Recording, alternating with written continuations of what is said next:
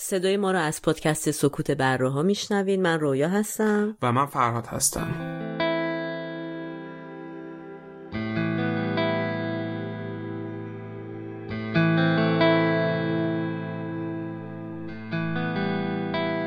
تاریخ پخش این اپیزود 25 اردیبهشت ماه 1400 خورشیدیه که برابر میشه با 15 می 2021 میلادی.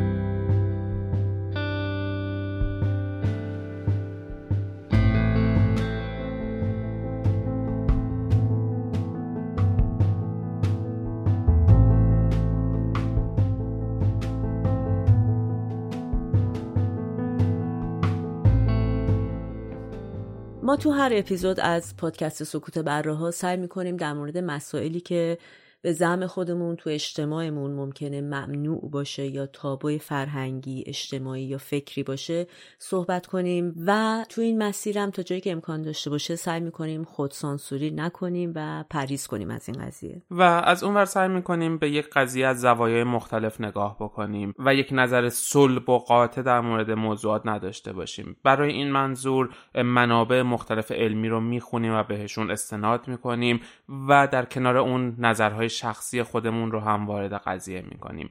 لیست منابع علمی که ازشون استفاده کردیم رو توی توضیحات این اپیزود هر جا که داریم بهش گوش میدین می‌تونین پیدا بکنین. و همینطور در این اپیزود صداهای خارج از گفتگوی دو نفره ما رو خواهید شنید که بهشون شاهد عینی میگیم و می‌تونین توضیحات مربوط به اونا رو هم توی توضیحات این اپیزود پیدا بکنیم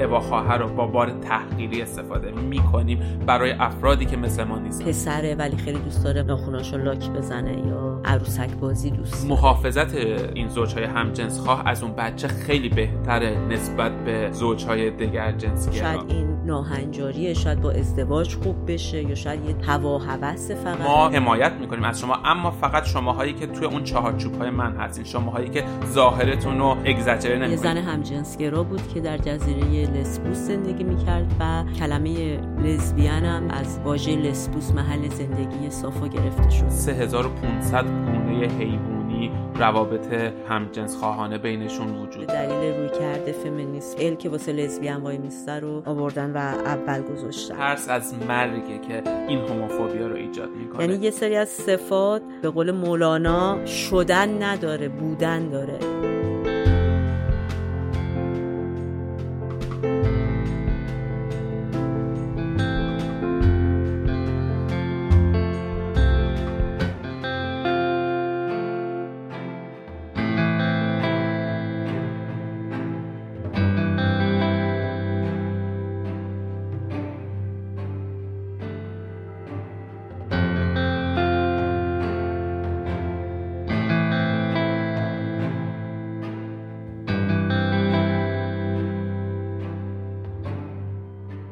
عنوان اپیزود 29 پادکست سکوت برا هست رنگین کمان. و تو این اپیزود می‌خوایم در مورد جنس و جنسیت و تفاوت اونا صحبت بکنیم. در مورد گرایش های جنسی و انواع اون حرف بزنیم. و بعد در مورد همجنسگرایی صحبت بکنیم و متعاقب اون دگر جنسگرایی و ریشه های اون دلایل اون. چی میشه که اصلا انسان ها گرایش های مختلف جنسی دارن و به طور کلی در مورد گرایش جنسی در انسان ها صحبت بکنیم. و خب دلیلم که این موضوع رو برای این اپیزود انتخاب کردیم 17 می هستش که روز جهانی مبارزه با همجنسگرا حراسی تراجنس حراسی و دو جنسگرا حراسی هستش که حالا وقتی بریم جلوتر در مورد تمام این حراس ها یا فوبیا هایی که انسان ها در مورد گرایش های مختلف جنسی دارن صحبت می‌کنیم. ولی به مناسبت 17 همه ماه می که روزی هستش که آگاهی بدیم به انسان ها در مورد گرایش های مختلف انسان ها تصمیم گرفتیم که این موضوع رو برای این اپیزودمون انتخاب بکنیم. و ممکنه که قسمت از این اپیزود برای کودکان مناسب نباشه. پس به صلاح دید خودتون نسبت به موضوع تصمیم بگیرین که ترجیح میدین که اینو در حضور کودکانتون گوش بدین یا اینکه بذارینش برای یک زمانی که تنها باشین. و خب موضوع خیلی حساسی هم هست. همین اول اپیزود بهش اشاره بکنیم. چون واقعا مسئله هویت جنسی گرایش جنسی و تمام زمیمه هایی که تو این داستان گنجونده میشه ارتباط مستقیم داره با هویت شخصی انسان ها و برای هممون محترمه و سعی می‌کنیم تا جایی که امکان داشته باشه و اطلاعاتمون و دانسته هامون بهمون اجازه بده طیف هر چقدر وسیع تری رو تو این بازه تعریف بکنیم و بگنجونیم.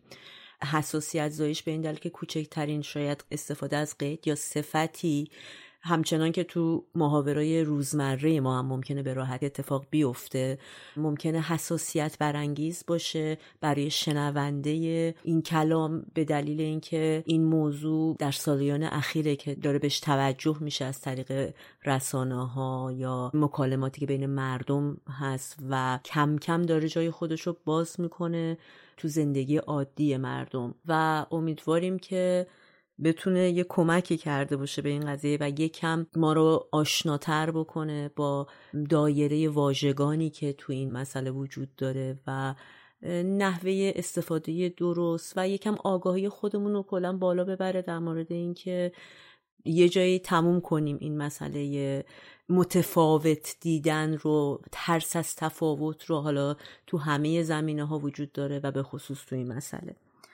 برای شروع بحث شاید بهتر باشه که از اولیه ترین عباراتی که تو این مبحث هستن استفاده کنیم و تعریفشون رو باشون بریم جلو تا یکم هی خود قضیه باز بشه.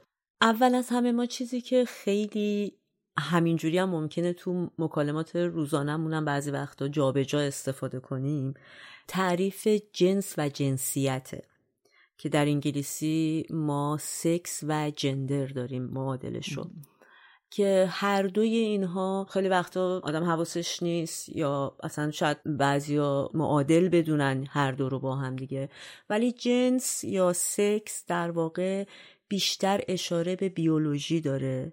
به این معنی که مرد یا زن بودن بیولوژیکی در هنگام تولد از نظر آناتومی بدنی از نظر شکل ارگان جنسی که وجود داره.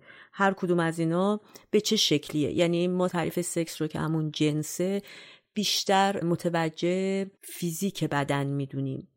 و خب یه تعریف کلی هم هست که فرزن آلت تناسلی مردانه این شکلی زنانه اینطوریه پس این مرد این زنه. و اون وقت کروموزوم های انسان ها که خب از اون 46 تا کروموزومی که هستش مردها دو تا X دارن و در زنها یک X و یک دونه Y هستش که این دوباره اون تمایز جنس بین زن و مرد میشه. جنسیت یا جندر در انگلیسی برداشتیه که خود فرد به مرور زمان از یک سالگی حتی قبل از اون کم کم تجاربی که انباشته میشه در ذهنش به یک برداشت درونی از خودش می‌رسه که بدونه که آیا زن مرد یعنی خودش رو تو کدوم یک از این کتگوری ها قرار میده. خب آره یعنی تو فارسی که این دوتا جنس و جنسیت ها همیشه معادله هم یا خیلی وقتا معادله هم به کار می‌بریم یا بیشتر جنسیت رو همیشه به عنوان کلمه عام به کار می‌بریم. تو انگلیسی هم این دوتا جندر و سکس خیلی اخیرا از هم جدا شده. یعنی تقریبا تا دهه 50 میلادی 1950 این دو کلمه متناظر هم به کار برده می‌شد. و بعد تو دهه 50 میلادی توی لغتنامه ها این دوتا رو از هم جدا کردن و سعی کردن که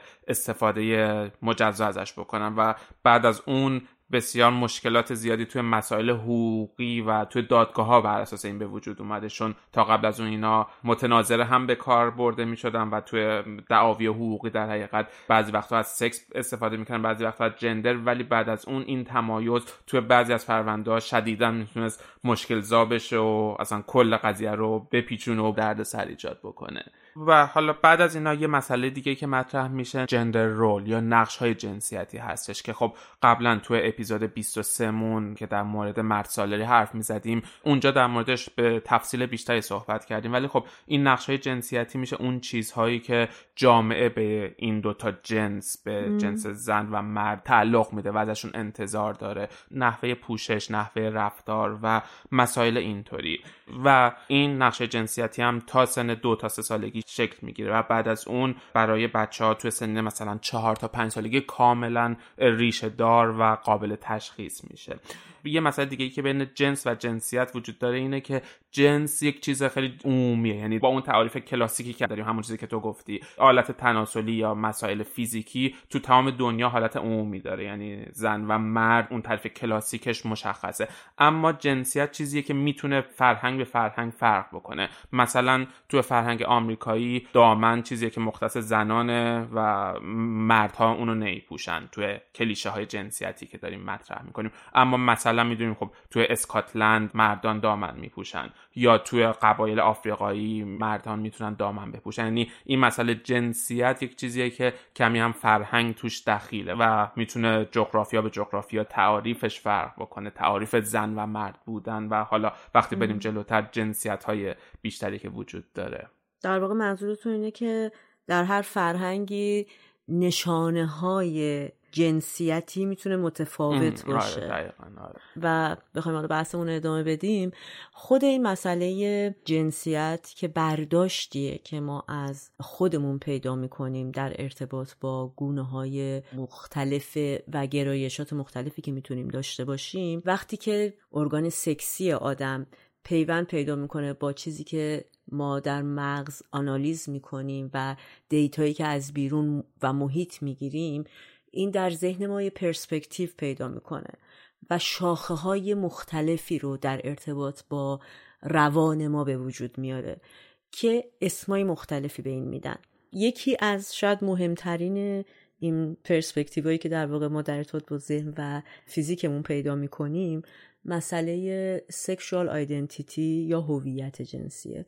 هویت جنسی برداشتیه که ما از خودمون داریم این برداشت در طول هم تجربه هم بر اساس بیولوژی ما و دریافت های ما شکل می‌گیره که تعریف میشه به برداشت و درکی که یک نفر از مسئله جنسی خودش گرایش جنسی خودش داره و چطوری خودش رو حس می‌کنه دیگه در ارتباط با این قضیه. فکر می‌کنه که مثلا به ارتباط جنسی با مردا علاقه منده به زنها علاقه منده گونه های مختلف احساسی که می‌تونه داشته باشه. و خب این وسط الان من کلمه گرایش جنسی رو استفاده کردم که اینم برای خودش یه تعریف مستقلی داره. در انگلیسی بهش میگیم sexual orientation. و sexual orientation کلا بیشتر قسمتیه که مربوط به روح و روان و مغزه.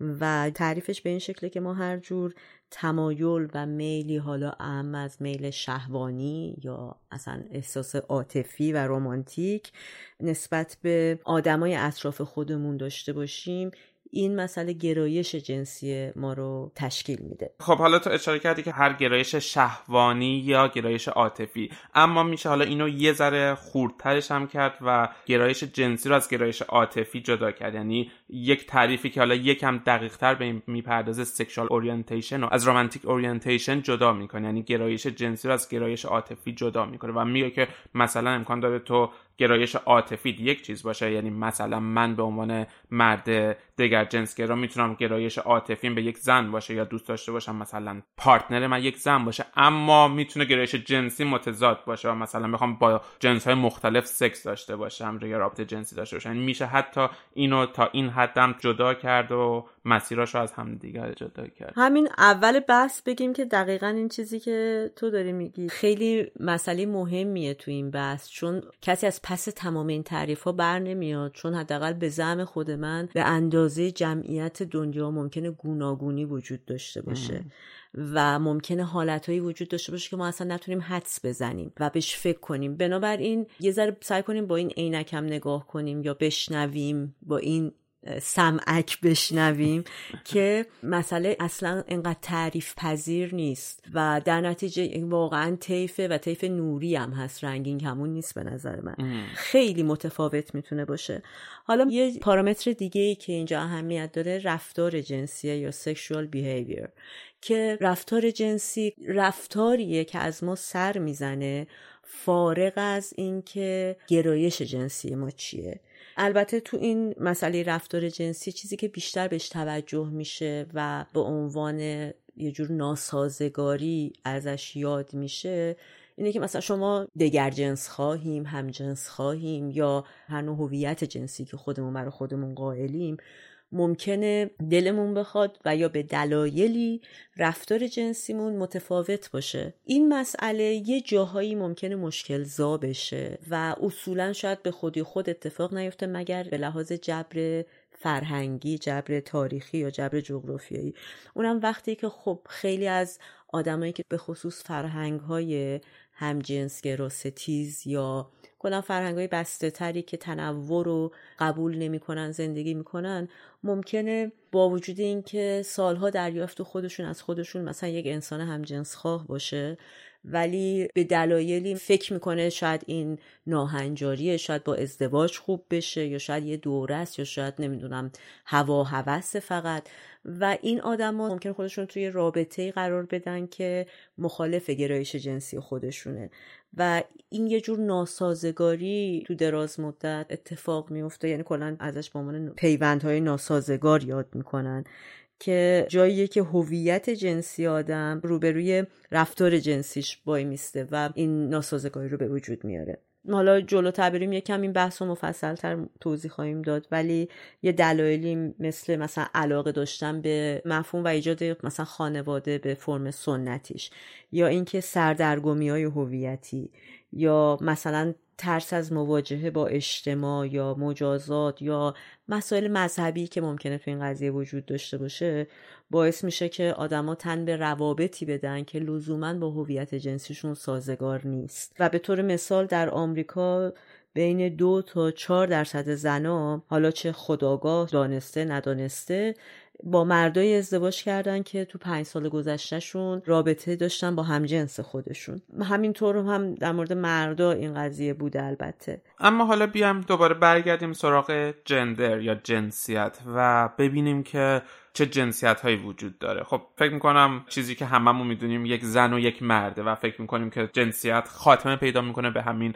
دوتا ولی واقعیتش اینه که همون که تو گفتی یک طیف وسیعی حالا در مورد جنس تو گفتی یا در مورد سکس ولی جنسیت هم همونطوری یعنی فقط دوتا جنسیت نداریم. تعداد بسیار زیادی از جنسیت داریم. حالا توی منابع مختلف تعداد مختلف هستش. توی بعضی منابع 46 گونه جنسیت مطرح شده برای انسان ها تو بعضی منابع تعداد بیشتری مطرح شده و خیلی چیز بسته ای نیستش که بگیم تموم میشه. یک چیز سیالیه که دقیقا شاید فردا یک آدمی بیاد و بگه یک جنسیت جدیدی بگه من همینم و یک نفر اونه و این هی اضافه میشه و ادامه پیدا می‌کنه. اما خب حالا می‌خوام در مورد تعدادی که بیشتر عمومیت داره یا به گوشمون بیشتر خورده یا خواهد خورد صحبت بکنیم اینجا. اولین نوع جنسیتی که هستش بعد از اون زن و مرد یک اصطلاحی که به کار میره cisgender هستش که cisgender به کسی میگن که جنسیتش با جنسش در حقیقت یکیه. یا سکس و gender ش با هم یکیه. یعنی مردی که با آلت تناسلی مردانه به دنیا اومده و هویت مردانم داره. یعنی یه جایی که مطرح میشه جنسیت اونجایی که وقتی مثلا میگم من یک مرد هستم. این اونجایی که من دارم در مورد جنسیتم حرف می‌زنم. و وقتی این دوتا با همدیگه تطابق داره بهش میگن cisgender در مقابل سیس جندر ترانس جندر رو داریم که ترانس جندر انسانهایی هستن که هویت جنسیشون با اون اندام جنسیشون متفاوته. یعنی مثلا زنی که با اندام جنسی زنانه به دنیا اومده اما هویت جنسی خودش رو مرد می‌دونه. و در این دوتا با هم دیگه تطابق نداره. به این آدم ها ترانسجندر میگن. و خب یک آدم ترانسجندر می‌تونه برای تمام عمرش ترانسجندر بمونه. یعنی یک اندام جنسی مثلا زنانه داشته باشه و یک روح حالا می‌تونیم بگیم روح مردانه یا هویت مردانه داشته باشه و راضی باشه. اما در مقابل اون می‌تونه بعضی وقتا این عدم تطبیق آزاردهنده باشه. اون وقت آدم ها تصمیم به عمل جراحی تطبیق جنسیت می‌گیرن که اون وقت به کسانی که این عمل جراحی رو انجام میدن بهشون میگن transsexual که حالا تطبیق جنسیت از مرد به زن یا زن به مرد رو انجام میدن. پس اینجا میشه فرق transgender و transsexual. transgender کسیه که این تطابق رو نداره ولی با همین عدم تطابق زندگی می‌کنه ولی ترانسکشوال کسیه که این عدم تطابق رو می‌خواد تغییر بده و تطبیق بده به هم دیگه. یه چیز دیگه که اینجا مطرح میشه افرادی هستن که تو انگلیسی بهشون میگن کراس درسر یا کسانی که تو فارسی شاید بتونیم بگیم مبدل پوش یا دگر پوش یعنی مثلا در مردان مردی که زنانه پوشه یا زنی که مردانه پوشه. این با ترانسجندر فرق می‌کنه. یعنی می‌تونه حالا افراد ترانسجندر این کار رو انجام بدن پوشش خودشون رو تغییر بدن به اون جنسیتی که هویت جنسیتیشون باهاش تطبیق داره. اما از اونورم می‌تونن آدم های کراس درسر باشن اما فقط برای لذت. یا فرهنگشون باشه یا نوع پوشششون باشه. یعنی لزوما هر کسی که پوشش جنس مخالف رو انتخاب می‌کنه هویت جنسیتیش متضاد از خودش نیستش. یعنی خوبه که این تفاوت ها رو بدونیم. آره در نظر بگیریم. یک اصطلاح دیگه که اینجا به کار میره non-binary هستش. non-binary افرادی هستن که خودشونو به هیچ کدوم از این دو گروه جنسیتی زن یا مرد متعلق نمی‌دونن و خودشونو خارج از این حالت binary این حالت صفر و یکی زن و مرد می‌دونن. ترم بعدی که استفاده میشه جندر فلوید هستش یا جنسیت شناور که این افراد افرادی هستن که بین این طیف زن و مرد در حقیقت تغییر میدن یا شناور هستن و باز خودشون رو به هیچ کدوم از این دو گروه صد درصد متعلق نمی‌دونن. یک روز امکان داره بیشتر متمایل به این ور باشن یک روز متمایل به اون ور. اینا شاید می‌دونین خیلی وقتا خیلی شبیه هم یا نزدیک هم باشن اما تمایزهای ظریفی دارن. بعدی جندر نیوترال هستش یا خونسا هستش که این افراد برای خودشون دقیقا هیچ جنسیتی قائل نیست. یعنی فرقش با اون non-binary میشه که اونا خودشون رو نه زن نه مرد می‌دونن. اما gender neutral خودش اصلا بی جنس می‌دونه. بی جنس شاید بهترین کلمه ای باشه که بشه واسش استفاده کردش. کلمه بعدی که میشه استفاده کرد که شاید یک کلمه خیلی عام باشه queer هستش. خیلی اصطلاح عامتریه. دقیقا یک چتریه که تمام افرادی که cisgender نیستن یعنی جنسیتشون و جنسشون یکسان نیستش رو زیر بال خودش قرار میده و در حقیقت transgender ها non-binary ها یا تمام اینا می‌تونن زیر این چتر قرار بگیرن. و همینطور من در بعضی منابع خوندم که queer رو بعضی جاها مترادف می‌گیرن با gender questioning یعنی کسایی که هنوز نمی‌دونن چی هستن و Q هم queer هم question میشه. ترم بعدی که مطرح میشه intergender هستش. دوباره تو فارسی شاید بشه گفت بینا جنسیتی که آدمایی هستن که جنسیت خودشون رو بین این دو جنسیت زن و مرد می‌دونن. و باز دوباره تو هیچ کدوم از اون دو سر طیف قرار ندارن اما خب حالا بیایم در مورد گرایش های جنسی صحبت بکنیم که همون موضوع اصلی بحثمون هم هستش. به طور کلی اگر بخوایم کلاسیک به قضیه نگاه بکنیم گرایش های جنسی رو میشه به چهار گروه عمده تقسیمشون کردش که هتروسکشوال یا دگر جنسگرا هستش که آدم هایی هستن که به جنسیت مقابل خودشون تمایل داره یعنی مردی که به زنان تمایل جنسی داره یا زنی که به مردان تمایل جنسی داره. در مقابل اون هوموسکشوال داریم که تو فارسی بهش می‌تونیم بگیم هم جنسگرا یا هم جنس خواه که البته توصیه میشه که هم جنس خواه و به جای هم جنسگرا استفاده کنیم که ظاهرا در فرهنگ ما خوشایندتره. و حالا ما تا سالیان قبل یا همین الان هم خیلی هم جنس بازی رو استفاده می می‌کنن برای اشاره به همجنس خواهی و خب فکر کنم خیلی بدیهیه که فاجعه از این کلمه یعنی اشتباه ترین کلمه که میشه استفاده کردش. بازی توی فارسی پسوندیه که استفاده می‌کنیم برای مثلا کفتر بازی یا دختر پسر بازی. کارایی که یه ذره خارج نکوهیده است. و یه ذره هم حالت سرگرمی و فان و لذت داره. یعنی وقتی به گرایش جنسی یک آدم که شالوده زندگی اونو داره آره. تشکیل میده این کلمه رو به کار ببریم یعنی واقعا توهینه. و خیلی وقتا میشم که روی ناخداگاه آدم این کلمه رو استفاده می‌کنن ولی خوبه که آگاه باشیم که آره چقدر می‌تونه توهین آمیز و فاجعه بار باشه. ولی برگردیم حالا جایی که بودیم هتروسکشوالی و هوموسکشوالی رو گفتیم. بعد از اون بایسکشوالی مطرح میشه که دو جنس گرایی هستش و آدمایی‌ان که به بیشتر از یک جنسیت گرایش دارن و خب تو انگلیسی bisexuality به معنی دو جنس گرایی هستش ولی تو تعریف لزوما به فقط دو جنسیت نیستش و می‌تونن به طیف بیشتری از جنسیت ها گرایش داشته باشن. و در نهایت asexuality رو داریم که آدمایی هستن که هیچ گرایش جنسی نداره یعنی اصلا میل جنسی یا میل شهوانی براشون وجود نداره. می‌تونن رابطه عاطفی داشته باشن می‌تونن توی یک رابطه باشن ولی هیچ نه نیازی دارن که رابطه جنسی رو با کسی برقرار بکنن نه نیازی دارن که مثلا خود ارضایی بکنه یعنی اصلا گرایش جنسی براشون مطرح نیستش.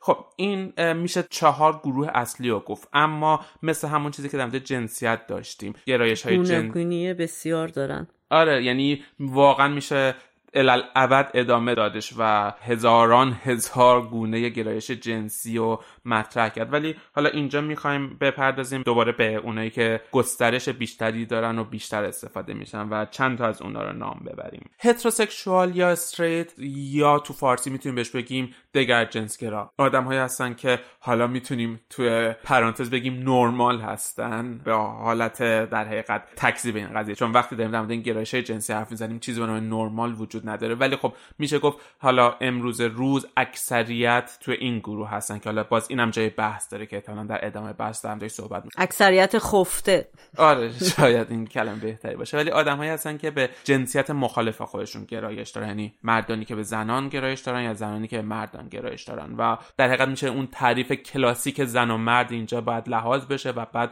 اون گرایش جنسی که آدم ها به اون جنس مخالف خودشون دارن. و بعد از اون, اون حالا هوموسکشوالیتی که گفتیم خب خودش تقسیم به دو گروه گی و لزبیان گی مردان همجنس خواه هستن و لزبیان زنان همجنس خواه هستن در قدیم از کلمه هوموسکشوال استفاده می‌کردن ولی کلمه که امروزه خیلی خوب نیست و خیلی استفاده نمیشه. یعنی افراد گی و لزبیان ترجیح میدن که بهشون هوموسکشوال گفته نشه و گی یا لزبیان گفته بشه. و خب شاید بشه گفت تقریبا حالا شبیه همین فرق بین همجنس خواه و همجنس گراست دلیل این تفاوت.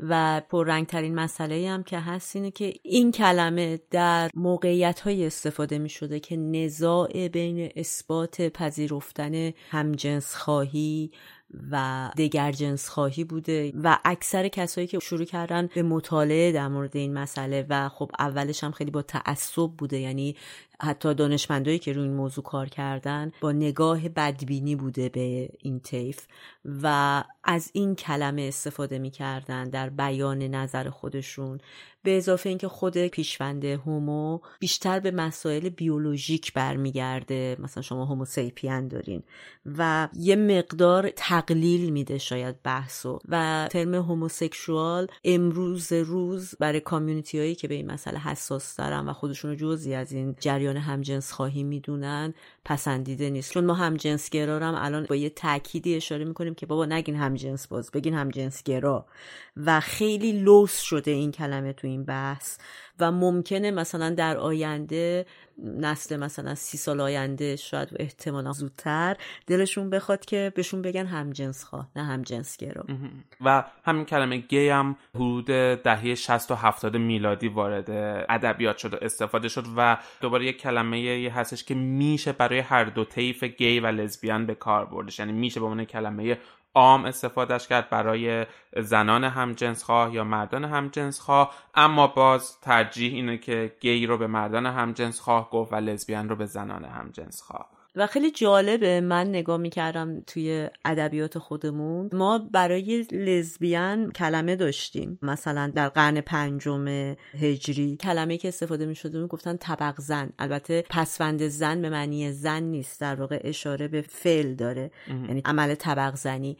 و عمل طبق زنی هم عملی بوده که دوتا زن به صورت موازی روبروی هم قرار می گرفتن و آلت تناسلیشون رو به هم میمالیدن و به اون وسیله ارگاس می شدن بعد حالت های دیگه هم مثلا بوده بر این کار که مثلا قیچی زنی یکی دیگه از انواع عمل جنسی بوده که بین دوتا همجنس خواه زن اتفاق می افتاده و فکر می کنم اگر اشتباه نکنم خاقانی از این واژه استفاده کرده در سفری که به بغداد و هومه داشته این حوالی داشته این عمل انجام می شده و مشاهده می شده بین زنان و آورده حالا در ترم ادبیاتیش. آره حالا بریم جلوتر می بینیم تو تاریخ خدمتی داره به قدمت عمر بشر چه تو ایران قدیم و خاورمیانه و چه توی دنیا. اما خب ترم بعدی گفتیم bisexuality یا دو جنس گرایی که به بیشتر از دو جنسه ولی جنسیت هاش مشخصه. آدمی که مثلا هم گرایش به زنان داره هم گرایش به مردان.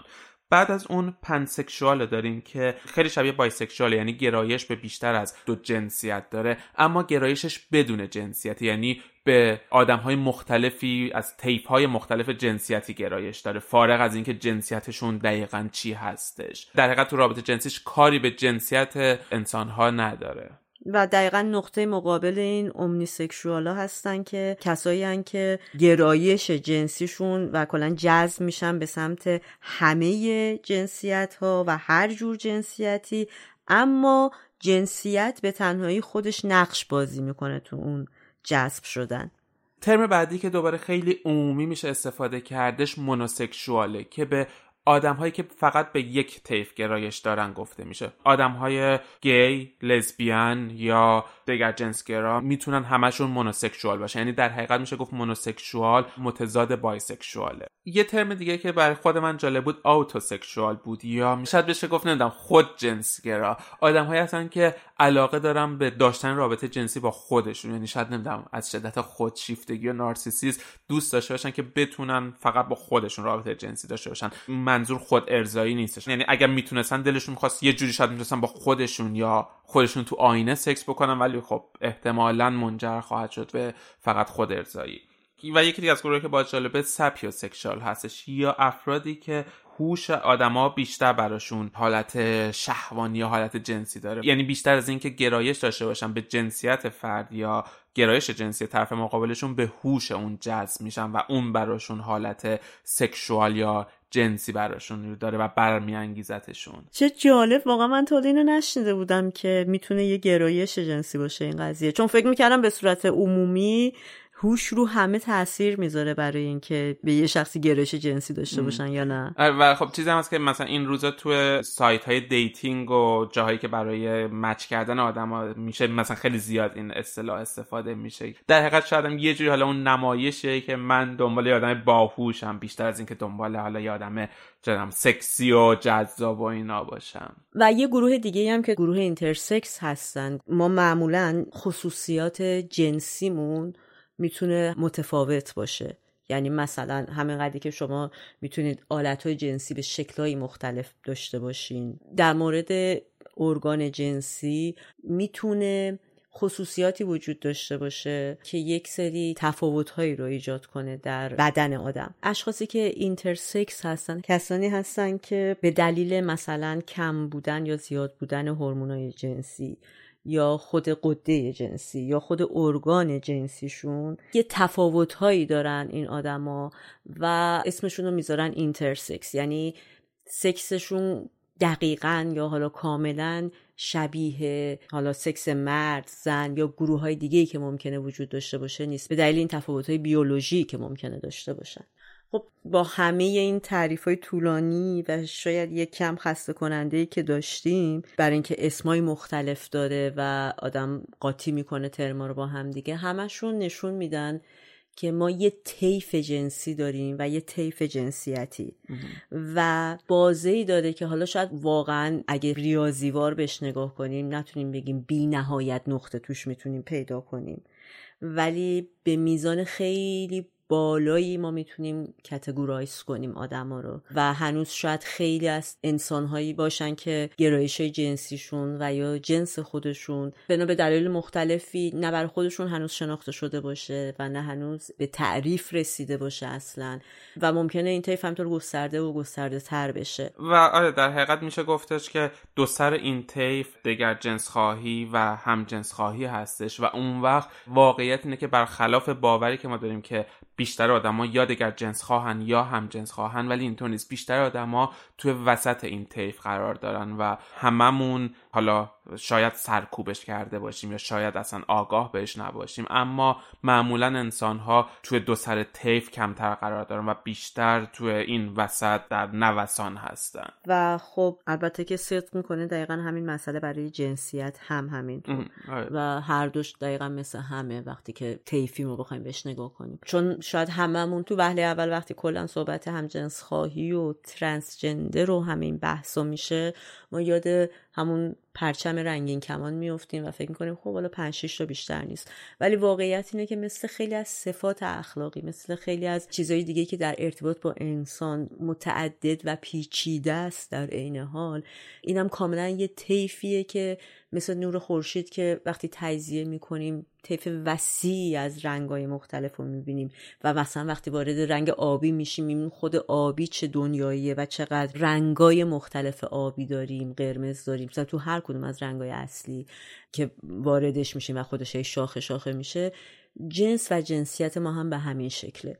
و خلاصه بعد از همه این دسته‌بندی ها activist های این قضیه به نتیجه رسیدن که حالا وقتشه که بتونیم یه جوری این قضیه رو کم organize کنیم و سازماندهی کنیم. و این شد که اول فقط LGBT به رسمیت شناخته شد. یعنی ما لزبیان داشتیم گی داشتیم bisexual داشتیم و transgender کم کم چون های مختلفی شناسایی می شدن و به صورت گروه دور هم جمع می شدن و دوست داشتن که به رسمیت شناخته بشن. یه ذره هی تعریف بازتر شد. LGBT شد. LGBTQ که اشاره داشت به queer یا questioning و بعد از اون I اضافه شد برای افرادی که intersex هستن و همینطور A برای asexual ا و یه plus هم در آخرش قرار گرفت چون انقدر وسیعه که تو بعضی از استانداردها و مخفف که وجود داره برای این مسئله فقط می‌تونم از روش براتون بخونم که مثل LGBTTIQQ2SA و یا LGBTTQQIAAP همینطور انواع اقسام طیف های مختلف رو در بر می‌گیره. و یه مقدارم اختلاف هست بین خود گروه ها در مورد اینکه کدوم اول بیاد کدوم آخر. مثلا قبلا GLBT بوده و این اواخر به دلیل روی کرده فمینیست و گفتمان فمینیستی که قوی تر شده تو این سالهای اخیر ال که واسه لزبیان وای میسته رو آوردن و اول گذاشتن. یعنی یکم تقدم و تأخر اینا بحثیه که بین خود گروه ها هست.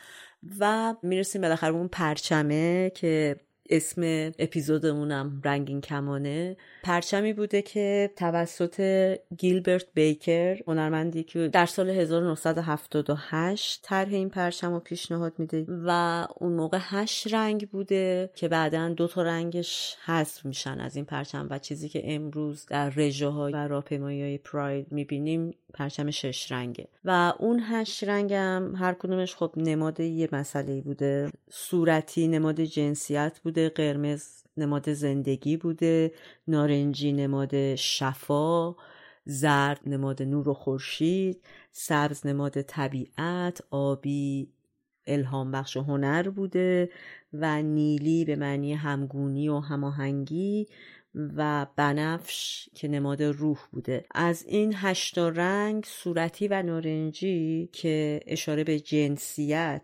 و شفا دارن هست شده که به نظر من خیلی کار خوبی کردن. چون هم مسئله شفا یه چیزیه که شاید در واقع یه جوری اشاره می‌کنه به اینکه این شاید بیماریه یا یه جور اختلاله و هم جنسیت یه کم می‌تونه کلا تعصب برانگیز باشه. چون با این گستردگی تعریفی که داریم میریم جلو واقعا من بعید نمی‌دونم مثلا خود مفهوم جنسیت تا چند سال دیگه زیر سوال بره و شاید یه ترم جامعه تری به غیر از جنسیت ما پیدا کنیم و بهش برسیم که بخوایم استفاده کنیم تو این زمینه. آره حالا بیام یه نگاهی بندازیم به تاریخچه این قضیه تاریخچه همجنسگرایی چون توی چند سال اخیر یا شاید توی چند ده سال اخیر توی مدیا توی رسانه ها توی سینما و مثلا وقتی میگیم سینما یعنی سینمای غربی سینمای اروپا و آمریکا خیلی داره پررنگ میشه و خیلی داره بهش اشاره میشه. یا از اون ور مثلا جنبش های لیبرالی که شروع کردن حرکت هایی در دفاع از این گرایی یا همجنس خواهی توی دهه 70 و 80 میلادی شروع شدن و تا دهه 90 اوج گرفتن. ولی بیایم ببینیم آیا واقعا این قضیه اینقدر قضیه جدیدیه یا نه؟ توی تاریخ می‌تونیم رد پاشو پیدا بکنیم و نقش پررنگی داشته. و خب همونطور که حالا اولم گفتیم واقعا قدمتی ظاهرا داره این قضیه به قدمت طول تاریخ بشر. خیلی اطلاعات زیادی وجود نداره تو تمدن‌های قدیمی که چقدر وجود داشته. اما تخمینی که زده میشه حداقل تو 41 درصد از 42 تمدن بزرگی که وجود داشته قبل از صنعتی شدن دنیا شواهدی از همجنس خواهی و طبیعی بودن این قضیه و مورد قبول واقع شدن این قضیه توی این تمدن ها وجود داشته و می‌دونیم که حداقل توی اونها رایج بوده. یکی از قدیمی ترین سنت هایی که از رابطه بین دو همجنس وجود داره برمیگرده به مصر و 2400 سال قبل از میلاد که تصویر از یک زوج همجنسگرا دو نفری که اسمشون اگر اشتباه نکنم خونوم هوتپ و نیان خانوم دو مردی بودن که پورترشون وقتی دارن هم رو دماغ به دماغ میبوسن اصطلاحیه که برای اون نوع بوسیدن استفاده می‌شده تصویری ازشون در حقیقت وجود داره و این دو نفر به عنوان قدیمی ترین همجنسگراهای تاریخ که سندی ازشون مونده ازشون نام برده میشه. توی خاورمیانه توی دوران قبل از اسلام همجنس خواهی دوباره چیزی بودش که بسیار توی جامعه مورد قبول بوده. مثلا تمدن سومریان توی 4500 سال تا 1900 سال قبل از میلاد مسیح رابطه دو همجنس توش کامل پذیرفته شده بودش. جشنهایی رو داشتن به نام گالا که توی اونجا زنان همجنس خواه با همدیگه رابطه جنسی رو برقرار می‌کردن. مثلا جشنی برای این قضیه برگزار می‌شد. بعد از اون تمدن آشوریان رو داریم توی دوباره خاورمیانه و بین النهرین که 2500 سال قبل از میلاد مسیح تا 600 سال قبل از میلاد بودن و دوباره توی این گروه هم رابطه دو همجنس کامل توش پذیرفته شده و قابل قبول بودش و رایج بودش. هم اونجا حالا قابل قبول بوده هم تو خیلی از فرهنگای دیگه. کلا در زمان قدیم ما مجسمه و آثار هنری مختلفی مثل نقاشی داریم از اون موقع که به جا مونده و اشاره داره به همجنسگرایی حتی تو اشعار تو ادبیات. و در اسرائیل باستان با وجود اینکه توی در واقع عهد قدیم عهد قدیم انجیل که همون تورات باشه این قضیه ممنوع شمرده شده. میگن دقیقا به دلیل همین ممنوعیتش این مسئله رواج پیدا کرده بیشتر و همینطور در یونان باستان. خیلی مدارک و اسناد زیادی هست که نشون میده که آدمهایی در گذشته حداقل قسمتی از زندگیشون رو متفاوت زیستن با چیزی که جنسشون بوده در واقع در بدو تولد. مثلا اگر با تعریف محدود اون موقع کسی موقع به دنیا آمدن مرد بوده یا زن بوده درصد بسیار قابل توجهی بودن که در دوران بزرگسالی گرایش جنسی دیگری رو امتحان کردن به غیر از چیز رایج که حالا علاقه مرد به زن یا زن به مرد بوده. مثلا شاعره اگه بخوایم خیلی اسلامی عربی صحبت کنیم خانمی بوده در صده ششم پیش از میلاد که علاقه مندان بسیاری هم داشته بین فلاسفه معروف اون زمان یونان به اسم سافو. تلفظ انگلیسیش ظاهرا ساپوه ولی تو فارسی سافو ترجمه شده. و در جزیره در یونان به اسم لسبوس زندگی می‌کرد و خب همجنسگرا بود و اشعار بیپروایی می‌گفته. من وقتی زندگی نامش رو خوندم خیلی یاد فروغ فرخزاد افتادم توی زمان معاصر و خیلی به نظرم مشابه اومدن.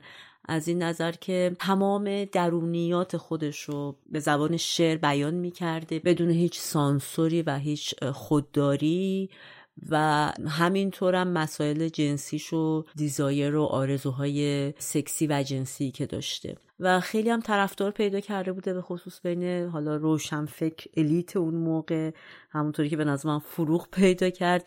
ولی در خفا هم خیلی ها بهش لقب فاحشه و هرزه و اینجور چیزا رو هم نصار می‌کردن. و خب همونطوری که گفتیم یه زن همجنسگرا بود که در جزیره لسبوس زندگی می‌کرد و کلمه لزبیان هم در واقع از همین واژه لسبوس محل زندگی صافا گرفته شده. حالا همینطوری که یکم تو همین دوره ها میگردیم و یکم میایم جلوتر و زمان میگذره کم کم می‌بینیم که توی قبایلی که فرم زندگیشون به صورت بدوی بوده. قبایل بومی مناطق جغرافیایی مختلف مثل مثلا بومیای آمریکا. یا قبایلی که در کنیا بودن و همینطور از آلبانی بگیر تا افغانستان در ایران خودمون. نشانه هایی پیدا میشه از اینکه آین ها و رسم و رسومی وجود داشته در بعضی ها و اصلا تو خیلی از این قبایل این مسئله همجنس خواهی بسیار طبیعی و عادی بوده و هیچ کس مثلا به نظرش چیز عجیبی نمی اومده کم کم ملت غرب ملت مدرن غرب که می‌رفتن سفید پوست و موقع حالا چه به عنوان دیپلمات یا چه به عنوان خبرنگار و گزارشگر و هر جور سفری می‌کردن به این مناطق و با این مسئله روبرو می‌شدن اینا رو تو خاطرات خودشون آوردن و این مفهوم رو منتقل کردن به غرب. و مردم غرب با این مسئله آشنا شدن و اولین جاهایی که این مسئله document میشه تو وهله اول مخالفت کلیسا رو می‌بینیم در مقابل این قضیه و کلا کلونیایی که توش کلیسا خیلی پررنگه و مذهب در واقع نقش عمده ای داره. و البته گزارشاتی هم هست در اون زمان از ختنه زنان. به خاطر اینکه وقتی که در غرب این سر صدا پیچید که همچین چیزی وجود داره خانوما خیلی استقبال کردن از این قضیه. چه بسا خب خیلی بودن حتما اون موقع مثل همین الان که همجنس خواه بودن ولی امکان بروزش رو نداشتن. و از طرفی چون خطر و ریسک بارداری رم نداشت به هیچ وجه.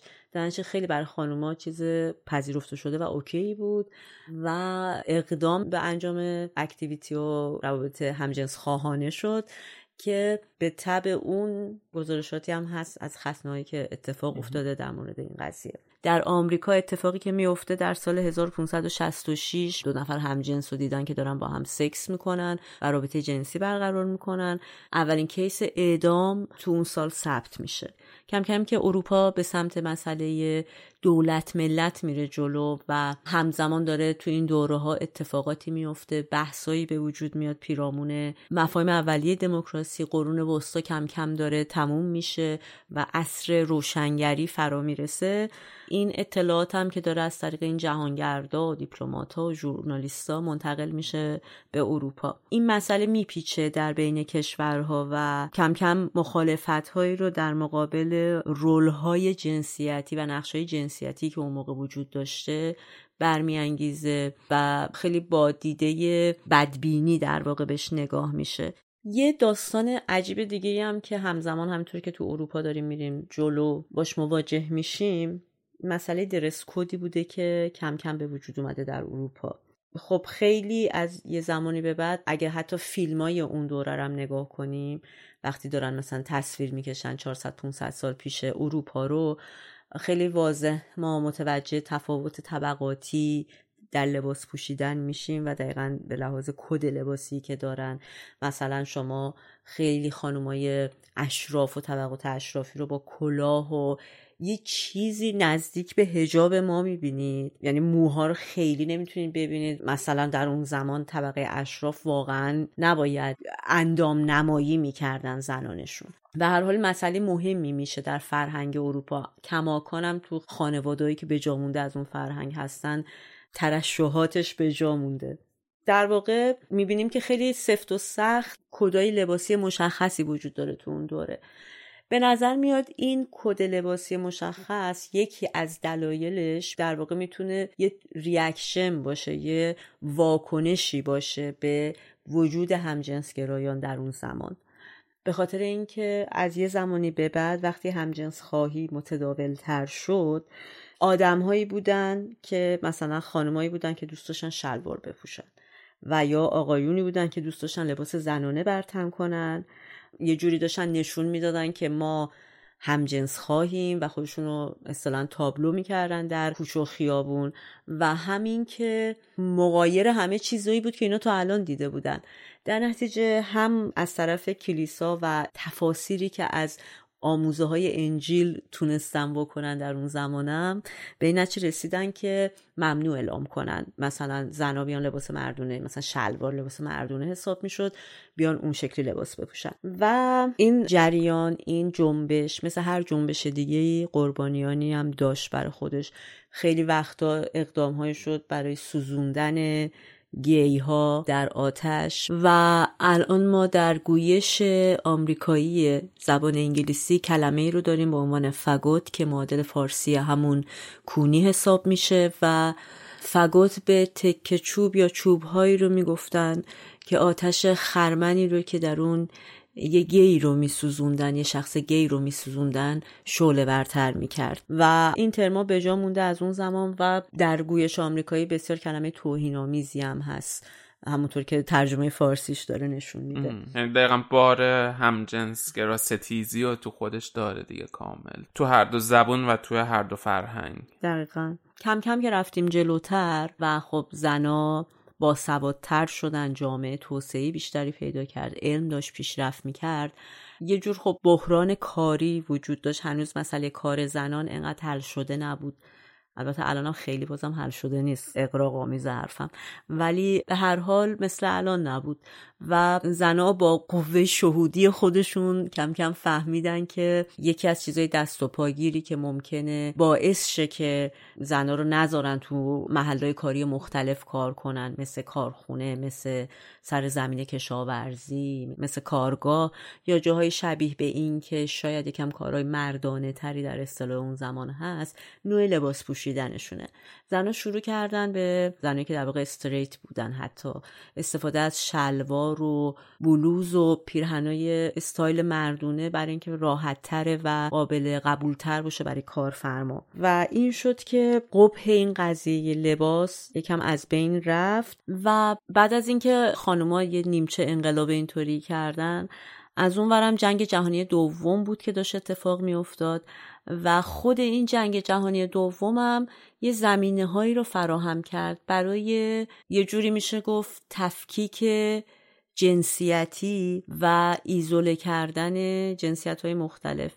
مثلا مردا به سربازی می‌رفتن و به جبهه جنگ می‌رفتن بدون وجود زن تو اون منطقه که بودن و توی مکانهایی که بودن یه کامیونیتی مردونه اونجا شکل می‌گرفت. و زنان در خانه و شهر خودشون میموندن و در واقع یه جور تقسیم بندی و تفکیک جنسیتی صورت گرفت که خودش بعدتر باعث بروز همجنس خواهی بیشتر شد. یعنی این پدیده یکم روشنتر خودش نشون داد.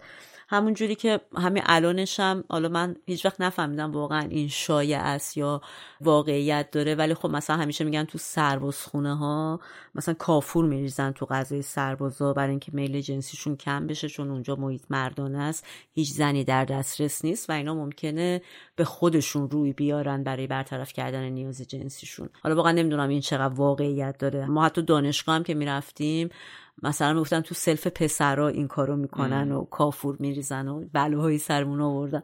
ولی به هر حال اصولا تو محیط های ارتشی یا جاهایی که به خاطر نوع کارش حداقل اون زمان ویژگی شغلیش در واقع یه جنسیت خاصی فقط حضور داشته در اون مکانها این مسئله همجنس خواهی هم پررنگتر می شده و دیده می شده و خب در همون زمان هم هست که مثلا تو واقع هولوکاست ما درصد زیادی از همجنس خواهان رو داریم که اونجا به مجازات مرگ محکوم میشن به این دلیل. و کم کم این کلمه هوموسکشوال تغییر پیدا می‌کنه. به کلمه هوموفایل برای یکم حالا تلطیف فضا به مرور سال 1950 و 1960 که نزدیک میشیم می‌بینیم که کم کم فکر حق و حقوقی هستن برای این قشر و قوانینی تصویب میشه. مثلا همونطور که تبعیض نژادی وجود داره خیلی شروع می‌کنن به استناد کردن به این مسئله که تبعیض جنسیتی هم یه گونه ای از تبعیض برای به رسمیت شمردن این تبعیض. و خب وقتی تبعیض نژادی به این دلایل می‌تونه وجود داشته باشه چرا فکر می‌کنین نمیشه تبعیض جنسیتی وجود داشته باشه. و در یه روستایی نزدیک نیویورک که خب نیویورک همیشه خودش یه شهری بوده که افکار پیشرو رو تو خودش همیشه پرورش می‌داد و آدمای جلوتر از زمان خودش رو از نظر فکری داشته مخصوصا تو محله منحتن. حالا در همون نزدیکی ها در روستای گرینویچ کم کم در واقع همجنس خواهان جمع میشن دوره هم. اونجا حالت کلونی تشکیل میدم و زندگی می‌کنم. همینطور در فیلادلفیا و واشنگتن گروه هایی هستن که دیگه کم کم دارن از نظر جنسیتی هم به رسمیت شمرده میشن و راهپیماییایی می‌کنن. بعضی وقتا گرد هماییایی دارن با هم دیگه. ولی این مسئله یه نقطه عطف داره در تاریخ همجنس خواهی و اونم شورشیه که در 28 جون 1969 اتفاق میفته.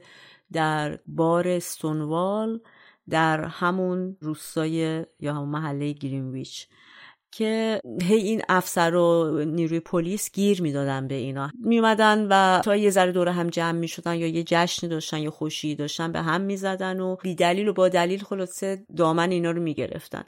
و در روز 28 جون سال 1969 پلیس میاد به این بار استونوال و شروع می‌کنه به این ادعا که دارین مشروب غیر مجاز میفروشین و مجاز نیستین و گیر میده و خیلی رفتار بدی می‌کنه. و خب این استنبال هم یکی از این پاتوقای همه همجنس خواه بوده که اونجا می نشستن و با هم حرف می‌زنن و صحبت می‌کردن. و خلاصه پلیس میاد با طرز بدی صاحب اون بارو می‌کشه بیرون و خیلی تحقیرآمیز بیرونش می‌کنه به اضافه کسای دیگه که تو اون بار بودن و و هم موقع هم جمعیت همجنس های دیگری که در واقع بیرون بار بودن جمع میشن و شروع می‌کنن به هو کردن و سود کشیدن و در واقع عکس عملی نشون میدن که خجالت بکش پلیس و این حرفو این عده کم کم زیاد میشن و نمی‌ذارن پلیس بره و پلیس رو ظاهرا می‌کنن تو اون باره درشون میبندن و یه جمعیت زیادی جمع میشن جوری که پلیس برای کنترل از مرکز کمک می‌خواد که نیروی اضافه بفرستن و 48 ساعت این گرده همایی طول می‌کشه. یعنی نمی‌تونن متفرق کنن آدما رو اینقدر که تعدادشون زیاد بودن.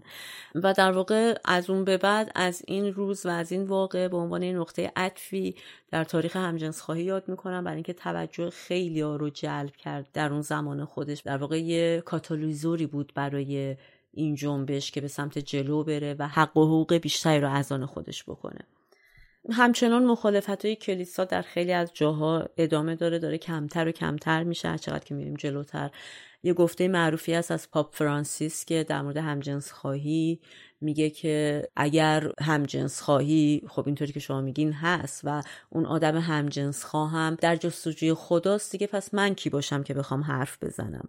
و سعی می‌کنه با اینجور جملات یکم برای کسایی که خیلی معتقدن و ارتودکسایی که بسیار مخالفت شدید دارن با این مسئله خب یکم فضا رو تلطیف کنه. در اسلام در ادیان مختلف همچنان ما مثلا می‌دونیم که توی کشور خودمون همجنس خواهی هیچ جور رسمیتی نداره. تنها چیزی که به رسمیت شمرده شده ترنس سکس بودن و ترنس جندر بودنه. یعنی ما عملهای جراحی تغییر جنسیتی رو داریم انجام میشه در داخل ایران. ولی مسئله همجنس خواهی نه و این مشکل کماکان ادامه داره. تو غرب داره یکم این مسئله یکم که نه خیلی بیشتر از یکم داره بهتر حل میشه و به کلیسا همکاری مستقیمی داشته حداقل در آمریکا با مسئله همجنسخواهی. در سال 2004 یک ایالت آمریکا توش ازدواج همجنسخواهی آزاد میشه و انقدر این روند رشد سریعه که تا سال 2015 همه پنج ایالت آمریکا این ازدواج به رسمیت میشمارن. کلا از بعد از سالهای 1960 و دهه 70 میلادی خیلی دهه نوید بخشیه برای جنبش همجنس خواهی در آمریکا و همه دنیا. تا قبل از این دوره تا قبل از این سالهای 72 73 میلادی همجنس خواهی یه جور بیماری تلقی می‌شد. کما اینکه هنوزم تو ایران خیلی از مردم اینجوری فکر می‌کنن و همینطور دولت و حکومت. ولی تو همین سالهای 1972 و 1973 میلادی بود که انجمن APA یا American Psychiatric Association حالا به فارسی که بخوایم ترجمه کنیم اعصاب و روان یا یه چیزی شبیه این اومد همجنس خواهی رو از لیست بیماری ها و اختلالاتی که در انسان بود حذف کرد. و کم کم که رفتیم جلوتر کار رسید به اصلاح زبانی تو خیلی از کشورها. چون در زبانهای هند و اروپایی و زبانهای لاتین مثل فارسی نیست که ما خب مثلا همه می‌دونیم دیگه شیوهی وجود داره. زمیرای اشاره به سوم شخص معمولا معنس و مذکر دارن خیلی. برای من و تو یعنی زمایر متکلم و مخاطب هم ممکن این اتفاقا بیفته. در نتیجه به خاطر اینکه اینقدر تاکید نباشه روی جنسیت در خیلی از زبانها داره سعی میشه که زمایر جایگزینی که فراجنسیتی یا خونسا باشه رو جا بندازن. در انگلیسی مثلا هیر آورده شده حالا هنوز چندان متداول نشده ولی به هر حال رو به گسترش و تبلیغ کردن روی این قضیه هستن. و زبان فارسی شاید یکی از اون زبانایی که به نوع عجیبی پیشرفت است تو این قضیه که ما زمیر او رو برای هر دوی زن و مرد داریم و هیچ جنسیتی توش وجود نداره. آره خوشبختانه ما اگه بقیه مشکلاتمون رو حل کنیم لازم نیست مشکل زبان رو آره. حل کنیم. آره حالا یکی از چیزایی که تو حرفت گفتی در ایران اتفاق میفته عمل تغییر جنسیت رو گفتی که اینم جز اون چیزایی که خوبه که بهش آگاه باشیم و درست استفاده بکنیم. درستترش عمل تطبیق جنسیته چون در واقع جنسیت تغییر نمی‌کنه. اون آدمایی که تن به این عمل میدن جنسیتشون رو تطبیق میدن با اون چیزی که وجود داره. و خب ایران یکی از پیشروترین کشورها توی این عملها هستش. اولین عملی که به عنوان تطبیق جنسیت توی ایران توی رسانه ها وجود داره برمیگرده به سال 1332 خورشیدی که یه دختر 16 ساله از اهالی شبستر این عمل رو انجام داد و دختری بود به نام فریده که این عمل رو انجام داد و بعد اسم خودش رو به فرهاد تغییر داد. بعد از اون یکی از کسانی که تلاش کرد برای این قضیه خانم مریم خاتون ملکارا بودش که توی سال 1329 با نام فریدون توی کالبد یک مرد به دنیا اومد و در بزرگسالی می‌خواست این عمل تطبیق جنسیت رو انجام بده. اما چون آدم مذهبی بود می‌خواست از نظر اسلامی هم تاییدیش رو بگیره. توی سال 1352 تلاش کرد با آقای خمینی تماس بگیره و ازش تاییدیه بگیره. نامه براش توی نجف نوشت. و براش نوشت که من همیشه احساس می‌کنم که یک زن هستم و از بچگی از دو سالگی خودم آرایش می‌کردم و حالا می‌خوام این عمل رو انجام بدم. ولی جوابی که گرفتش این بودش که چون تو دو جنسه ای طبق قوانین اسلامی باید زن بشی. ولی خب این جوابی نبودش که اون می‌خواست. یعنی اون دو جنسه نبودش. در حقیقت اون برداشت اشتباهی هم که ما بعضی وقتا داریم رو ناآگاهی میگیم دو جنس است. بعد از انقلاب دوباره تلاش کرد که آقای خمینی رو ببینه. دوباره تو سال 63 یک نامه نوشتش ولی دوباره فتوای مناسبی رو نگرفت و در نهایت با تلاش های بسیار تونستش که یک ملاقات حضوری داشته باشه اونجا توضیح بده شرایط رو و تمام جزئیات این قضیه رو و سختی های افراد transsexual و آقای خمینی با سه تن پزشک مشورت کرد تفاوت افراد transsexual یا تراجنسی و دو جنسه و خونسا رو فهمید و اون موقع یک فتوایی دادش که بعد از اون این شدش چراغ راهی که افراد transsexual بتونن این عمل تطبیق جنسیت رو انجام بدن. و خب توی ایران امروز خیلی رایجه یکی از قطبهایی هستش که توریست ها حتی میان برای این عمل جنسی یعنی تایلند یکی از پیشروترین کشورها تو این قضیه است ولی ایران هم جز چند کشور برتر این قضیه است. اما از اون ور خیلی شاید این قضیه جای افتخار و جای خوشحالی هم نداشته باشه چون که اتفاقی که تو ایران میفته به دلیل اینکه افراد همجنس خواه رو به رسمیت نمی‌شناسه. یعنی گی و لزبیان رو به رسمیت نمی‌شناسه. یک فشاری روی افراد همجنس خواه هست که اونا رو هول بده به ترانسکشوالیتی و هول بده به سمت این عمل تطبیق جنسیت. در حالی که همونطور که اول بحثم گفتیم آدم ها می‌تونن ترانسجندر باشن. یعنی حتی بدنشون مردانه باشه ولی هویتشون زنانه باشه اما راضی باشن. مشکلی با اندامشون نداشته باشن. از اون خب می‌دونیم آدما می‌تونن گی و لزبیان باشن. اما تعدادی از آدم ها هستن که در بدن اشتباه متولد شدن و از اون بدن متنفرن یا اون بدن بدن خودشون نیستش و اون آدما باید این عمل تطبیق رو انجام بدن. اما اتفاقی که تو ایران میفته هلادن تمام آدم ها به سمت این قضیه است و خب پروسه بسیار سختی داره. باید پزشک قانونی و دادگاه و اینا رفتش می‌دونیم که توی ادارات دولتی چه برخوردی میشه با افراد ترانسکشوال چه تحقیرایی براشون انجام میشه چه آره بحران داره و بعد از اون به هر حال عمل های جراحی سختی و پشت سر باید بذارن هورمون تراپی باید بکنم می‌دونیم همون چیزی که قبلا تو اپیزودمون صحبت که مثلا پریود شدن مردان یا زنان و اون بالا پایین شدن هورمون ها توی یک ماه چه اثرات روحی روانی مهیبی رو آدما می‌ذاره. حالا فکر کنیم که یک آدم باید ماها یا سالها هورمون های مخالف جنسیت خودش رو مصرف بکنه و تا آخر عمرش باید دارویی رو مصرف بکنه و واقعا پروسه بسیار سختیه و میگم از اون ور آدم های زیادی فقط به خاطر گرایش جنسیشون هل داده میشن به این سمت.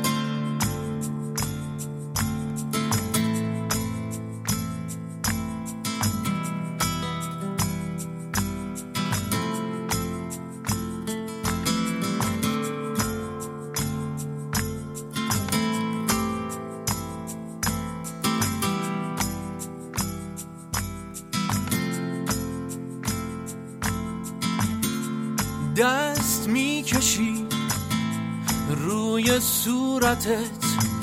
فکر می‌کنی دوباره می‌تونی. و نگاه می‌کنی با چشمهایی که مال تو نیست و دستهایی که دست تو نیست. و میخندی و لبهای تو نیست و حرف هایی که در سکوت بلند و بلند و بلندتر میشه. و من دیگه نیستم. من تمام حرف های آخر تو هم و بعد نگاه می‌کنی به بیرون به کوههای بلند که ساکت و آروم ایستادن و نگاه می‌کنند به من به تو به یاد روزهای رفته.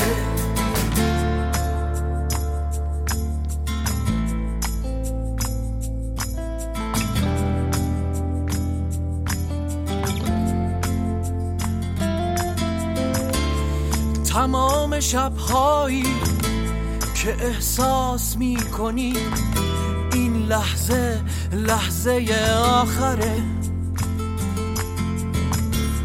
کاش یکی به بگه آخرین لحظه چه حسیه؟ کاش میفهمیدی این آخرین باره که می‌تونم و بعد نگاه می‌کنی به بیرون به کوههای بلند که ساکت و آروم ایستادن و نگاه می‌کنن. به من به تو به یاد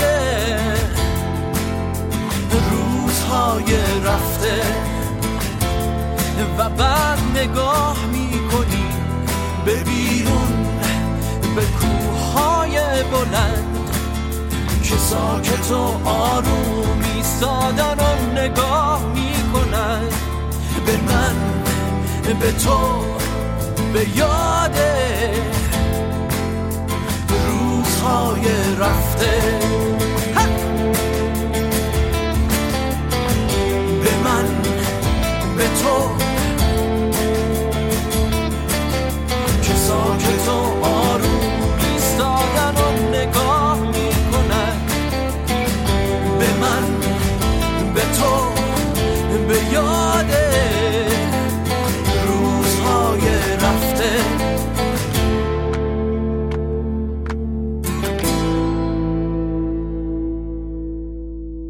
نام قطعی که شنیدیم کوههای بلند. از آلبوم برای زندگی کاری از گروه ماینس وان بود. آره ولی خب یکی از چیزایی که خیلی مخالف همجنسگرایی هستن همونجور که حالا یه قسمتش که تو هم گفتی دین و کلیسا و ایناست یه قسمتش هم اینه که میگن خلاف طبیعته و اصلا تو طبیعت همه دو جنس نر و ماده زن و مرد داریم. تولید مثل می‌کنن بچه دار میشن و هم جنس گرایی یا هم جنس خواهی ضد اینه. ولی بیایم حالا ببینیم واقعا توی طبیعت آیا وجود داره هم جنس گرایی هم جنس خواهی بین حیوونا همچون روابطی هست یا نه؟ جواب خیلی سادهش اینه که بله و تقریبا مشاهداتی که تا امروز شده 3500 گونه حیوانی روابط همجنس خواهانه بینشون وجود داره. خیلی زیاده. 3500 گونه. آره شامل پستانداران تا حشرات کرمها موجودات مختلف. و تا همین دوران اخیر تحقیقات زیادی روی این قضیه نشده به خاطر همون تابوهایی که بودش و همیشه بوده و دانشمندا سراغ این قضیه نمی‌رفتن. خیلی روی این حرف زده نشده بوده. 1910 سال 1910 میلادی یک گروه تحقیقاتی به قطب رفتن برای تحقیقات و همراه اونا لویک یه حیوانشناس و عکاسی بودش که با اونا رفته بود و یک تحقیق خیلی گسترده روی گروه پنگوئن ها انجام دادش و به صورت روزانه یادداشت برمی داشت از زندگی این پنگوئن ها و تو مشاهداتش روابط همجنس خواهانه بین پنگوئن ها رو مشاهده کرد بین پنگوئن های نر. و بعد از اینکه این گروه برگشتن باز به خاطر همون تابویی که بودش تو تحقیقاتش هیچ حرفی از این قضیه نزدش و این کپی یادداشتاش در حقیقت بایگانی شد تا چند ده سال اخیر که اینها اومد بیرون و جالبه که یعنی اینقدر سانسور توی این تحقیقات همیشه وجود داشته و شاید هنوزم وجود داره به نوعی. اما خب پنگوان ها این روابط رو دارن. تو گونه از شامپانزه ها که نزدیکترین خیشاوندان ما انسان ها هستن. بینشون این روابط وجود داره. این گونه شامپانزه ها روابط جنسی بسیار آزاد و زیادی دارن یعنی دقیقا مثل انسان ها تنوع روابط جنسی دارن و تمام اونها روابط بایسکشوالی یا دو جنس گرایی رو دارن و دقیقا با هر دو جنس نر و ماده رابطه جنسی دارن. شیرها حیوانات دیگه هستن که شیرهای نر توی گروه خودشون این رابطه هم جنس گرایی با همدیگه برقرار می‌کنن. برای اینکه اتحاد و بین خودشون به وجود بیارن. دلفین ها حیوانایی هستن که قبلا هم در موردشون حرف زدیم تو اپیزود مختلف. یکی از نزدیکترین حیوانات به انسان ها هستن. از نظر تنوع روابط جنسی. خیلی روابط جنسی بیپروایی دارن و سکس گروهی با هم دیگه دارن و سکس دهانی با هم دیگه برقرار می‌کنن و از جمله بین هر دو گروه نر و ماده روابط همجنس خواهانه مشاهده شده. میمون های برفی گونه از میمون ها هستن. میمون های ژاپنی هم بهشون میگن. اینها میمون های نرشون توی فصل جفتگیری باید رقابت شدیدی رو برای جفتگیری انجام بدن با میمون های نر دیگه و همینطور با میمون های ماده چون که ماده ها با هم روابط همجنس خواهانه رو دارن و اون وقت میمون های نر برای جفتگیری باید با هر دو گروه میمون ها این رقابت رو انجام بدن. اما توی بیشتر این حیوان ها روابط بایسکشوال هستش یعنی با هر دو جنس نر و ماده رابطه دارن. اما از اونور مثلا توی پرنده ها روابط همجنس گرایانه و فقط همجنس گرایانه بین دو نر یا دو ماده بیشتر مشاهده شده. مثلا بین قازها یا اردک حدود چهار یا پنج درصدشون فقط هموسکشوال هستن یا گی یا لزبیان هستن.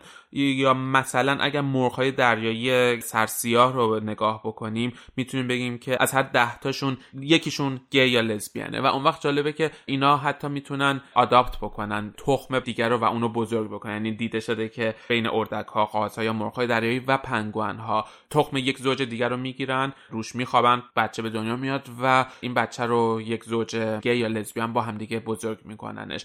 و جالب. آره. و دیده شده که محافظت این زوجهای همجنسخواه از اون بچه خیلی بهتره نسبت به زوجهای دیگر جنسگرا. و آره این هم خیلی جالبه. گروه دیگه از حیوانات که روابط همجنسگرایانه دارن و جالبن fruit flies هستن. fruit flies این پشه های ریزی هستن که دور آشغالا و میوه ها اینا آره جمع میشن و اینا خیلی جالبه. اینا وقتی به دنیا میان جنس نر تو سی دقیقه اول زندگیش فارغ از جنسیت با همه سعی می‌کنه جفتگیری بکنه. یعنی چه نر چه ماده رو بهش نزدیکی می‌کنه و بعد از سی دقیقه زندگیش یاد می‌گیره که ماده ها بوی خاصی دارن و اون وقت شروع می‌کنه فقط با ماده ها جفتگیری کردن. در حقیقت برای این پشه های میوه نمیشه بهشون گفت هم جنسگرا اما سیستم تطبیقشون اینطوریه که اول فارغ از جنسیت سکس می‌کنن تا جنسیت رو بشناسن و بعد بتونن خیلی ایدئال با جنس ماده سکس بکنن و تولید مثل خودشون رو انجام بدن. یه گروه دیگه نوعی از سوسک ها هستن که اینها هم سوسک نر اگر سوسک ماده رو پیدا نکنه برای جفتگیری با سوسک نر دیگه ای رابطه جنسیش رو انجام میده و تا ارضا شدن و خروج اسپرم این رابطه رو ادامه میده و این سوسک هم لزوما هم جنس خواه نیستش. اما برای تولید مثل این کار انجام میده و براش یک فایده تکاملی داره که اگر اون سوسک نری که باهاش رابطه جنسی داشته بره با یک سوسک ماده دیگه رابطه جنسی انجام بده این شانس داره که اسپرم خودش رو اینطوری پخش بکنه و ژن خودش رو گسترش بده و به اون هدفی که موجودات زنده دارن برای تولید مثل اینطوری به اون هدف می‌رسه و با یک رابطه همجنسگرایانه تولید مثل رو با یک واسطه انجام میده. یه گروه دیگه از حیوانات که رابطه همجنس خواهانه رو و فقط همجنس خواهانه دارن گوسفندا هستن. گوسفند اهلی یا گوسفندای پرورشی. و توی تحقیق دیده شده 8 درصد از اونا فقط تمایل به رابطه جنسی با جنس موافق خودشون دارن. حتی اگر جنس مخالف در دسترسشون بوده و می‌تونن با اون جفتگیری بکنن ولی اینا 100 درصد هوموسکسوال یا همجنس خواه هستن به طور کلی یعنی حالا میشه گفتش که حیوان ها بیشترشون بایسکشوال هستن و از این سود می‌برن. یعنی وقتی که جنس دیگه داشته باشن برای تولید مثل با اون آمیزش می‌کنن. اگر نه حالا یا برای لذت همونطور که مثلا قبلا تو اپیزود 6 که در مورد پرن حرف زدیم خیلی حیوان ها برای لذت سکس می‌کنن و اینجا همینه. حالا روابط همجنس خواهانه رو دارن و از اونور مثل اون سوسکا که سپرم خودشون رو پخش می‌کنن این زندگی بایسکشوال می‌تونه بهشون کمک بکنه برای اینکه تولید مثل بیشتری داشته باشن.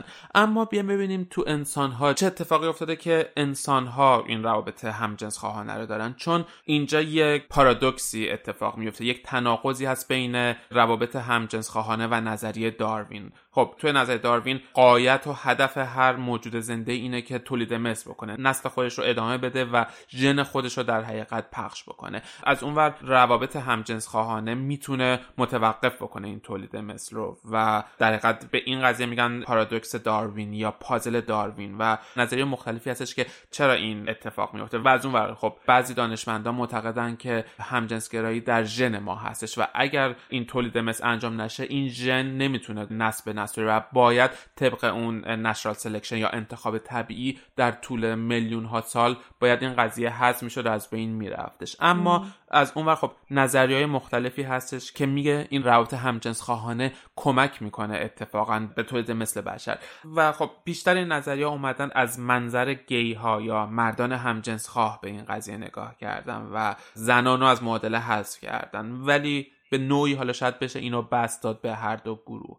نظریه اول میگه که گی ها توی لونه کمک بیشتری می‌کنن. حالا لونه منظور توی اون پرورش بچه هاست و این نظریه میاد میگه که افراد گی بچه ای ندارن. اما خواهر یا برادرانشون چند تا بچه دارن. و اون وقت گی ها از نظر مادی یا حمایت معنوی میان به بچه های اطراف خودشون بچه های خواهر برادران خودشون کمک می‌کنن و این کمک می‌کنه که بچه های بیشتری به دنیا بیاد بین خواهر برادرها و رشد بهتری داشته باشن. یادمون باشه داریم در مورد هزاران سال یا میلیون ها سال حرف می‌زنیم و اون وقت افراد گی مثلا مراقبت می‌کردن از اون بچه خواهری که دایناسورا نخورنش یا چه می‌دونم گرگا نخورنش. و از اون خب 25 درصد ژن این مرد گی توی اون خواهرزاده یا برادرزاده هاش هستش و natural selection اینطوری کار می‌کنه. این کمک می‌کنه به پرورش اون بچه ها از اون ور ژنش منتقل میشه به نسل بعد. نظریه بعدی بر این اساس استواره که مردان گی زنان لزبیان یا افراد bisexual و transsexual هم بچه دارن مثلا توی آمریکا دیده شده 37 درصد این افراد بچه دارن. یعنی توی یک رابطه دیگر جنس خواهانه بودن اونجا یک بچه دارن و بعدا مثلا جدا شدن و وارد یک رابطه همجنس خواهانه شدن. البته از نظر آماری 37 درصد عدد بالایی نیستش که این ژن بتونه تو میلیون ها سال به حیات خودش ادامه داده باشه. اما از اون ور یک واقعیتی هم که هستش اینه که برای سالیان سال این قضیه تابو بوده. یعنی مثلا پدر بزرگان ما شاید خیلی هاشون همجنس خواه بودن ولی هیچ وقت آگاه نبودن و وقتی اینو پروژکت بکنیم توی طول تاریخ برای میلیون ها سال احتمالا انسان های همجنس خواه توی روابط دیگر جنس گرایانه بودن و بچه هایی رو به دنیا آوردن و این ژن رو نسل به نسل ادامش دادن. یه نظریه دیگه که هستش اینه که روابط همجنس خواهانه به خاطر مسائل سکسی نبوده که گسترش پیدا کرده بلکه به خاطر مسائل اجتماعی که گسترش پیدا کرده. و تو این نظریه برمیگرده به اجداد گردآورنده شکارچی ما و میگه که توی اون زمان هر چقدر ارتباط اجتماعی افراد بیشتر بوده امکان ادامه حیات براشون بیشتر بوده. و خب حالا این ارتباط اجتماعی تو یک قبیله یا تو یک گروه برمیگرده به ارتباطی که مثلا مردان قبیله با زنها دارن و از اونور مردان با مردان دارن و رابطه جنسی هم اینجا بین دو مرد کمک می‌کرده که اون تعلق خاطر رو به هم دیگه و به قبیله پیدا بکنن. نه به خاطر مسئله جنسی یا به خاطر لذت جنسی بلکه به خاطر اینکه این نزدیکی فیزیکی کمکشون می‌کرد که توی شرایط سخت هم از هم حمایت بکنن تو پیدا کردن غذا توی شکار کردن یا توی جنگیدن با حیوانات درنده یا با قبایل دیگه. کمک می‌کرده که در حقیقت از هم حمایت بکنن و دلیل این که اصلا روابط همجنس گرایانه یا همجنس خواهانه شکل گرفته و ادامه پیدا کرده این قضیه است. از اونور یه نظریه دیگه که میاد اینو تو زنان لزبیان قضیه رو تعریف می‌کنه اینه که همونطور که دوباره تو اپیزودهای مختلف قبلا صحبت کردیم زنان تو قبیله وقتی ازدواج می‌کردن قبیله خودشون رو ترک می‌کردن و وارد یک قبیله جدید می‌شدن و اونجا برای ورود به اون قبیله جدید و برای اینکه پذیرفته بشن نیاز داشتن که نزدیک بشن به زنان دیگه قبیله تا بتونن اون ارتباط اجتماعی رو ایجاد بکنن. و دوباره اینجا اون رابطه جنسی بین زنان کمک می‌کرد که این ارتباط اجتماعی براشون شکل بگیره. دقیقا از ارتباط جنسی به ارتباط اجتماعی می‌رسیدن و از اونور برای مردانم از نظر تکاملی این تعریف رو می‌کنه که زنان به مردانی میل پیدا می‌کردن یا علاقه پیدا می‌کردن برای تولید مثل که اون مرد ارتباط اجتماعی عمیقی داشته باشه. و دوباره این ارتباط اجتماعی فقط مثلا اون مردونه بودن مرد نبوده. اینکه یک مرد با یک مرد دیگه رابطه جنسی هم داشته از نظر تکاملی می‌تونسته مثبت باشه برای یک زن تو اون قبیله که این مردیه که ارتباطات خوبی با افراد قبیله داره ارتباطات جنسی و غیر جنسی. و البته نظریات دیگه هم هستش. مثلا تو یک تحقیقی تو ایتالیا دیدن که خیشاوندان نزدیک مردان گی فرزن آوری بیشتری دارن نسبت به خیشاوندان افراد استریت و یه فاکتور نامشخص تو کروموزوم X افراد گی وجود داره که کمک می‌کنه به خیشاوندان نزدیکشون که فرزن آوری بیشتری داشته باشن. و خب این دوباره کمک به ادامه نسل و انتقال ژن ها می‌کنه. نظریه دیگه ای که ازش به عنوان big brother effect یا اثر برادر بزرگ نام برده میشه. این نظریه استوار بر اینه که به ازای وجود هر برادر بزرگتر شانس اینکه بچه بعدی گی بشه یک سوم بیشتره. نه به خاطر مسائل تربیتی و فرهنگی بلکه حالا طبق این تحقیق که انجام شده بعد از هر زایمان هورمون هایی در بدن مادر ترشح میشه و یک سیستم پروتئینی ایجاد میشه که این تغییر رو توی فرزند بعدی که به دنیا خواهد اومد ایجاد می‌کنه. ولی یکی از چیزهایی که همیشه بحث میشه اینه که آیا ژنی مثلا به اسم گی ژن وجود داره که این ژن باعث میشه که انسانها گی بشن یا لزبیان بشن؟ دانشمندان مختلف توی طول زمان نظریات مختلفی داشتن اما توی سال 2019 توی یک تحقیق بسیار گسترده که انجام شد و در حقیقت نظر قطعی روی این قضیه تا امروز داده حداقل اینه که یک ژنی که باعث هموسکشوال شدن انسان ها باشه وجود نداره و در حقیقت گروهی از ژنها هستش که می‌تونه نقشی داشته باشه حد اکثر تا 25 درصد توی تعیین گرایش جنسی آدم ها و بعد از اون مسائل فرهنگی اجتماعی تربیتی و فاکتورهای بسیار زیاد دیگه ای دخیل توی این قضیه هستش. دانشمندا برای اینکه اینو توضیح بدن مثال قد رو می‌زنن. ما نمی‌تونیم بگیم که فقط یک ژن هستش که آدم ها رو قد بلند یا قد کوتاه می‌کنه. مجموعی از ژن ها هستش که اثر می‌ذاره توی رشد فیزیکی انسان ها و از اون شرایط فرهنگی اجتماعی تغذیه‌ای تمام اینا فاکتورهایی که اثر می‌ذاره که آدم ها قد بلند بشن و قد کوتاه بشن. و از اون ور امروز ما نمیایم صحبت بکنیم که چه دلایل تکاملی باعث شده که انسان های قد بلند یا قد کوتاه وجود داشته باشن. یعنی همونطور که ما نمی‌پرسیم چرا انسان از نظر تکاملی قد بلند و قد کوتاه موندن این سوال هم اشتباهه که ما بگیم که چرا انسان های گی توی روند تکاملی باقی موندن. در حقیقت همونقدر که انسانهای قد بلند قد کوتاه و قد متوسط حضورشون و وجودشون طبیعیه. انسانهایی با گرایش های جنسی مختلف هم وجودشون طبیعیه. و شاید سوال درست این باشه که گرایش های جنسی مختلف چگونه در طول زمان تکامل پیدا کرده و توی بشر مونده؟ در راستای همین تکامل سکشوال اورینتیشن های مختلف ما خیلی وقت در خانواده شاید کم و بیش برخورد داشتیم هممون که صحبتهایی میشه در مورد اینکه مثلا فلان بچه رفتارش شبیه رفتار آدمای همجنسخواه یا این بزرگشه مثلا همجنسخواه میشه یا نمیشه و کلا یکم پدر مادرها رو ممکنه با این قضیه با این سوال روبرو کنه که آیا همجنس خواهی از کودکی قابل تشخیص کسایی که همجنس خواه هستن نشانه های خاصی دارن؟ در کودکی از خودشون بروز میدن که آدم بفهمه اینو و زودتر شناسایی کنه. و در جواب این سوال شاید یه ذره بهتر باشه که برگردیم به اینکه کلا چه تفاوت‌های کلی دخترها و پسرها با هم دارن در سنین خردسالی. یه سری چیزایی هستش که خب میشه گفتش که تا حدودی یکم مرز بین دختر و پسر در سنین کودکی. از جمله دوتا مرز مشخصی که وجود داره یکی نوع بازیاییه که بچه ها تو این سن باش مشغول میشن و همینطور متعاقب اون اسباب بازی که بچه ها انتخاب می‌کنن برای بازی.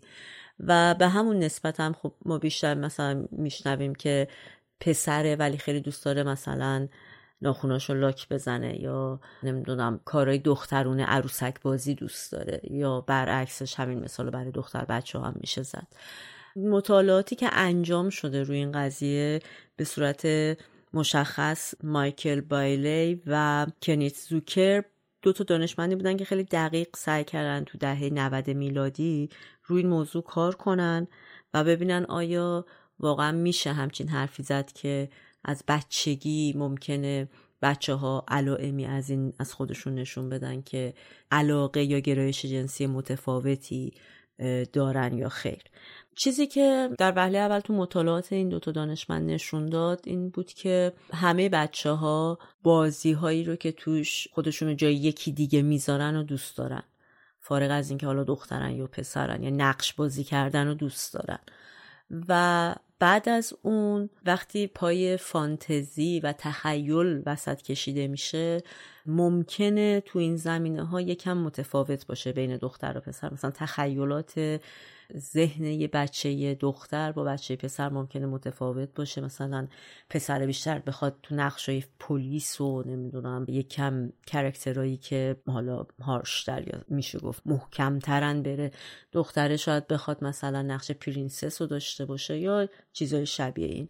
ولی فهمیدن که این تفاوت ها یه قسمت طبیعی از رشده و خیلی عادیه مسئله خاصی نیست. اصلا سر این که ما بتونیم سر این تفاوت بگیم که وای طرف خیلی دختره یا خیلی پسره مثلا این ته extreme طیفه یا این طرفش وایستاده. و این تفاوت در انتخاب بازی و اسباب بازی ها از سن دو سالگی کم کم شروع میشه به نشون دادن و هر چقدر سن بالاتر میرن بیشتر مشخص میشه. ولی روی این مطالعاتی که داشتن فکر کردن اوکی ما که تا اینجا فهمیدیم که کلا دختر پسر چطوری رفتار می‌کنن. وقتی که این رفتار رو به صورت مشخص داریم میگیم مثلا تو نوع بازی یا نوع اسباب بازی که انتخاب می‌کنن این های جنسیتی تا حدودی وجود داره آیا ما می‌تونیم نتیجه بگیریم که در این هایپوتزمون این باشه که پس بچه هایی که خلاف این عمل می‌کنن یعنی دخترهایی که به سمت اسباب بازی پسرانه تمایل دارن یا نوع بازی های پسرانه و بالعکس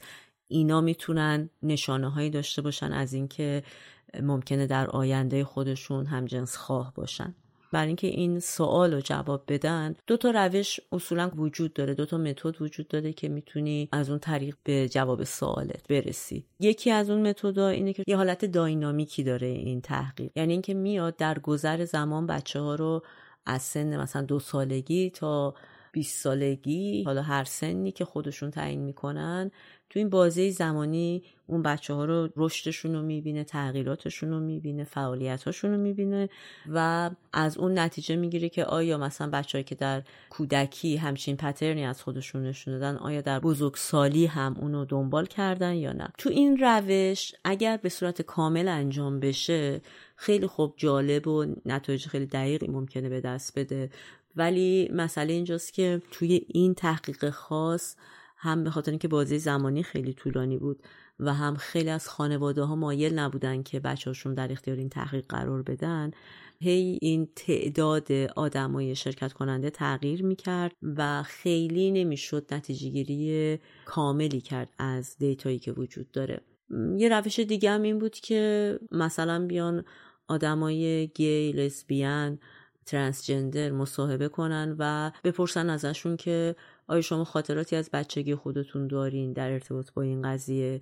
چطوری خودتون رو به یاد میارین؟ چقدر خودتون رو دختر یا پسر می‌دیدین در کودکی؟ یه ایرادی که البته به این تحقیق می‌گرفتن این بود که ممکنه طرف یه جوری با بچگی خودش همزاد پنداری کنه و فکر کنه مثلا از اول اینطوری بوده یا اصلا اینجوری نبوده. که خوشبختانه وقتی که تحقیق انجام شد به دلیل وجود ویدیوهایی از کودکی اون افراد دیدن تا حدود زیادی سوالایی که بهشون پاسخ داده شده. مثلا اینکه گفتن آره من خیلی دوست داشتم لباسای دخترانه بپوشم یا برقصم یا مثلا آرایش داشته باشم همیشه و همینطور در مورد دختر و تمایلاتی که داشتن.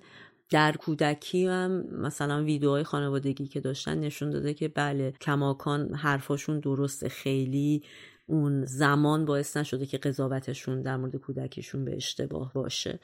خلاصه با همه این حرفا نتیجه گیری این شدش که در عدهای در درصدی از کسانی که در بزرگسالی هم جنس خواه هستند میشه اینو گفت که در کودکی هم نشانه هایی داشتن. و شاید میشه گفت این کامل ترین تحقیقی هستش که روی این زمینه انجام شده. ولی در عین حال نتیجه چندان قطعی به ما نمیده. و اصلا ما می‌بینیم که مثلا رنگای صورتی طیف رنگای صورتی رو خیلی رنگای دخترونه دیده میشه و طیف رنگای آبی رنگای پسرونه دیده میشه. خود این مسئله همیشه شاید به صورت عادی وقتی فکر کنیم فکر کنیم این یه چیزی بوده که همیشه از اول بوده مثلا رنگای تیره روشن یا به هر دلیل دیگه ولی خود این مسئله یه واکنشی بوده.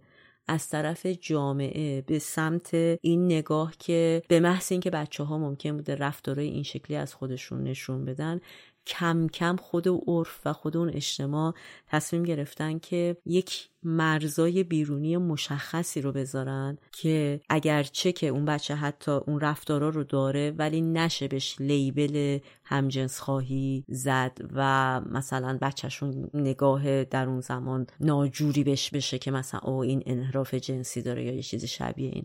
در نتیجه مثلا تمام این سیستمای رنگ بندی که بین دختر و پسر هست یه جور واکنش بوده برای مخفی کردن احیانا قضیه همجنس خواهی و از همینجا می‌خوام این نقب و بزنم به دلیل وجود این سال اصلا. چرا ما به این فکر می‌کنیم که آیا در کودکی می‌تونه نشانهایی وجود داشته باشه مبنی بر اینکه یه نفر در بزرگسالی همجنس خواه باشه؟ مثلا به نظر من اگر آدم با یه نگاه نوترال و خونسا به این قضیه نگاه کنه می‌تونه بگه که مثلا آیا در کودکی نشانه های وجود داره که من مثلا بزرگ که شدم ازدواج می‌کنم یا بچه دار میشم. یعنی سوال به نظرم به همین مسخرگی می‌تونه باشه.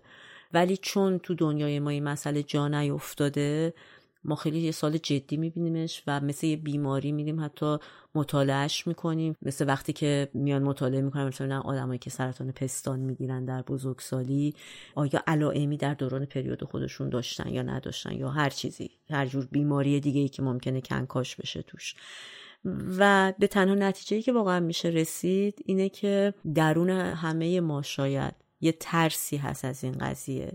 یعنی این احساس ناامنی و ترس و این سیکیور بودن در ارتباط با این قضیه است که باعث میشه ما فکر کنیم که او اگه یه مشکلی هست زودتر بفهمیم. حالا یه عده که شاید اصلا می‌خوام بفهمن که جلوش رو بگیرن ولی یه عده شاید جوابش این باشه که ما می‌خوایم بفهمیم که بیشتر کمک کنیم. ولی واقعیت اینه که اصلا قرار نیست کمکی اتفاق بیفته از طرف شما. فقط مثل یه چیز عادی باش برخورد کنید مثل یه صفت بچهتون. تو هر زمینه ای اگر هر جور خصوصیت دیگه بچه شما داشته باشه آیا مثلا وقتی که بچه شما مثلا آدمیه که حرف زیاد می‌زنه شما خیلی وقتا هی این کامنت رو مدام بهش میگین که زیاد حرف نزن یا برای اینکه زیاد حرف بزنی این کارو بکن؟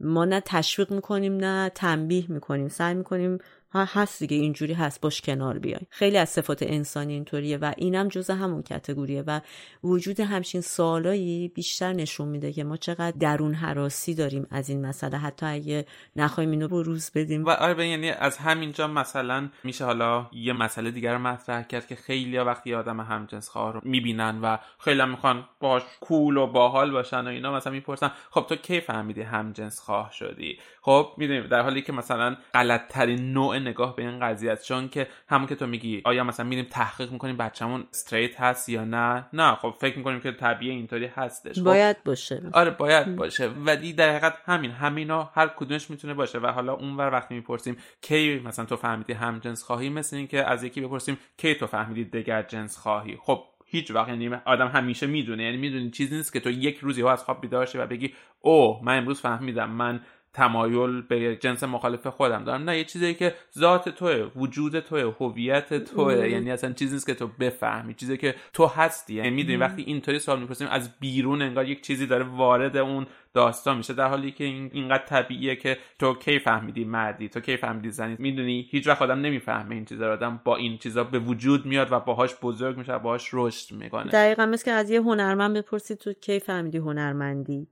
یعنی یه سری از صفات به قول مولانا شدن نداره بودن داره. یعنی آره. آره نمیشه زمانی گذاشت برای پیدایشش با تو هست. و خب حالا از اینجا می‌رسیم به اون ترسی که از این بودن واسه خیلی از ماها به وجود میاد. یعنی ترسی که انسان ها دارن از برخورد با این قضیه شاید تو پرانتز ناشناخته همجنس خواهی. که گفتیم دلیلی هم که اصلا این اپیزود رو امروز داریم پخش می‌کنیم همین روز جهانی مبارزه با همجنسگرا حراسی هستش. و خب این همجنسگرا حراسی که بهش هوموفوبیا گفته میشه اثرات بسیار منفی داره برای افرادی که توی این کامیونیتی LGBT هستن. مثلا توی یه تحقیقی تو کانادا انجام دادن بین بچه های مدرسه ای دیدن که 59 درصد از بچه های LGBT مورد آزارهای کلامی قرار می گیرن در مقابل 7 درصد از بچه های غیر LGBT یا 25 درصدشون مورد آزار فیزیکی قرار می‌گیرن و 51 درصدشون توی مدرسه ایزوله میشن و ارتباط سالمی و نمی‌تونن با بچه های دیگه برقرار بکنن. یا مثلا از اون توی سال 2016 توی اورلاندو آمریکا به یک کلابی که محل تجمع افراد کامیونیتی LGBT بود حمله شد و 49 نفر کشته شدن از اون آدما و 50 نفر زخمی شدن. یعنی این هوموفوبیا می‌تونه اثرات بسیار مخربی روی تک تک آدم ها و روی اجتماع به طور کلی داشته باشه. خود واژه هوموفوبیا واژه نسبتا جدیدیه. روانشناسی به نام وینبرگ توی دهه 60 میلادی اولین بار این کلمه رو استفاده کرد و وارد ترم های روانشناسی شدش. اما خود قضیه همونطور که تو تاریخ هم نگاه کردیم قدمتی داره به طول وجود هوموسکشوالیتی و به طول وجود روابط همجنس خواهانه توی بشر. از اونور ترمیه که دوباره خیلی جنرال عمومی استفاده میشه برای ترس از تمام افرادی که در حقیقت استریت نیستن یا دیگر جنسگرا نیستن. ولی ترم های دیگه هم وجود داره. مثلا لزبوفوبیا که فقط برمیگرده به ترس یا ابراز خشونت به افراد لزبیان یا بایفوبیا که برمیگرده به ترس از بایسکشوال ها و خب وقتی میگیم ترس این یک ترسیه که وجود داره و بعد به صورت خشونت فیزیکی خشونت کلامی یا برخوردهای قهری با اون افراد خودش رو نشون میده و اینجاست که مخرب میشه این قضیه. هوموفوبیا رو میشه به چهار گروه تقسیم بندی کردش. گروه اول اون هوموفوبیای درونی هستش یا اون ترس درونی هستش که برای خود فرد ایجاد میشه و یکی از مخربترین نوع هوموفوبیا هستش. ترس یا هوموفوبیا که برای افرادی که خودشون استریت نیستن و هوموسکشوال هستن براشون ایجاد میشه و براشون درونی میشه و مثلا کسی که هوموسکشواله و قبول کرده این رو برای خودش اما به خاطر هوموفوبیایی که بهش وارد شده از بیرون احساس حقارت می‌کنه. اعتماد به نفسش از دست میده. فکر می‌کنه که آدم بیارزشیه برای اجتماع. چون که این گرایش جنسی رو داره و خودش رو سرکوب می‌کنه. یا حالت دیگهش که بدتر هم هستش اینه که اصلا این میل یا گرایش جنسی رو تو خودش سرکوب می‌کنه. یعنی به خاطر تمام اون بمبارانی که با این قضایا شده حالا بر اساس دین فرهنگ یا هر چیزی و فکر می‌کنه که مثلا هم جنس گرایی چیز خیلی مضموم و بدیه شروع می‌کنه سرکوب کردن خودش و اصلا اینو ایگنور می‌کنه و همون چیزی که صحبت کردیم شاید بره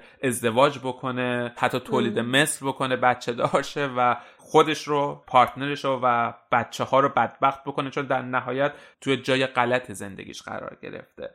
مدل دومش هوموفوبیای بین فردی هستش که من به عنوان یک فرد هوموفوب می‌تونم دوستم رو یا آدمای اطراف خودم رو تحقیر بکنم یا سرکوب بکنم یا تو خیابون به یک آدم همجنسگرا توهین بکنم یا چیزی که مثلا ما تو فارسی خیلی وقت استفاده می‌کنیم. کلمه اواخواهر رو با بار تحقیری استفاده می‌کردیم یا می‌کنیم برای افرادی که مثل ما نیستن برای افرادی که شاید رفتارشون با اون کلیشه های جنسیتی که تو ذهن ما هستش فرق می‌کنه. نوع سوم هوموفوبیا هوموفوبیا سازمانی هستش که تو سلسله مراتب حالا اداری دانشگاهی اتفاق میفته مثلا توی محیط کار. فردی که ترانسکشواله به خاطر این هوموفوبیا سرکوب میشه یا توی دانشگاه نمی‌تونه تحصیل کنه توی محیط کار نمی‌ذارن پیشرفت بکنه و تحقیر میشه و مسائل اینطوری. و نوع آخر کالچرال هوموفوبیا یا هوموفوبیا فرهنگی هستش که توی رسانه اتفاق میفته. یعنی رسانه محصولات فرهنگی فیلم سینما سریال ها اینو بهش بالو پر میدن. و خب چیزی که دوباره توی ایران خیلی اتفاق میافته یعنی مثلا ما دوباره توی سینمامون اگه نگاه بکنیم واقعا من به یاد نمیارم توی یک فیلمی یک فرد هوموسکسوال رو به صورت واقعی نشون بده. یعنی همیشه همون اوا خواهری که میگیم یه آدمی که نقشای بوده که حتی شاید انقدر یعنی در سینما و صنعت سریال سازی ایران که خیلی به دلیل مسئله سانسور ظریف اجرا شده که خیلی خاص فهمیده میشه. ولی آره اگر می‌خواستن بفهمونن بیشتر با همون واجه های رایج کلامی آره دیگه همیشه معمولا یه آدمی که خیلی اگزاجر است برخورداش معمولا یا آرایشگره یا طراح لباس آره کلیشه هایی که دقیقا این کلیشه ها خودشون بازسازی می‌کنه homophobia رو. و از اون ور مثلا خیلی وقتا activist های آدم هایی که به اصطلاح دارن حمایت می‌کنن از transsexual ها یا روانشناس هایی که مثلا هستن خودشون به این homophobia دامن می‌زنن. و مثلا بهنوش بختیاری یکی از کسایی که به اصطلاح داره خیلی حمایت می‌کنه از افراد trans. اما یه جا ازش یه مصاحبه دیدم که داشت میگفتش که آره trans ها ما باید ازشون حمایت بکنیم. اما دیگه اونایی هم که خیلی میرن اگزاجره کار می‌کنن حالا آرایش های آنچنانی می‌کنن تو اینستاگرام ویدیوهاشون می‌زنن دیگه اونام شورش رو در آوردن نباید از اونها حمایت کرد. می‌دونی؟ این خودش کامل هوموفوبه یعنی ما حمایت می‌کنیم از شما. اما فقط شماهایی که توی اون چهارچوب های من هستین. شماهایی که ظاهرتون رو مثلا اگزاجره نمی‌کنین. لباس جنس مخالف و انگار نمیپوشین یه جور اینطوری. فقط اون کسایی که من بهتون میگم خوبین من ازتون حمایت می‌کنم. یعنی این نهایت واقعا هوموفوبیاست. یا میگم از اونور روانشناس های به اصطلاح روشن فکری که خیلی هم به روزن اما این گونه برخوردها رو می‌کنن. ترانسکشواله خب ترانسکشواله برای خودش. اینی که احساس می‌کنن که باید جار بزنن که من ترانسکشوال هستم و همه دنیا بدونین و موژه مصنوعی باید بذارم یا نمی‌دونم پستیش بذارم یا نمی‌دونم ماتیک بذارم یا نمی‌دونم لباس های عجیب غریب بپوشم اون واقعا نه لازمه نه نیازی هستش. نه اینکه ما آدم ها نیاز داریم به این جار و جنجالی که بخوایم به ما اعلام بکنیم که حالا شما ترانسکچوالی. برای خودتون هستیم براتون خوشحالیم. خیلی هم قبولتون دارم. هر کسی به راه خودش. ولی اینی که می‌خواین تو صورت من جیغ بزنین که شما transsexual هستین مشکلتونه. یعنی این مشکل روحی عاطفی که شما دارینه که باعث میشه که شما احساس کنین که باید جیغ بزنین. که من transsexual م! خب خب چی؟ خب منم زنم. ولی هیچ اصراری ندارم که بخوام جیغ بزنم که من زنم. خب من زنم.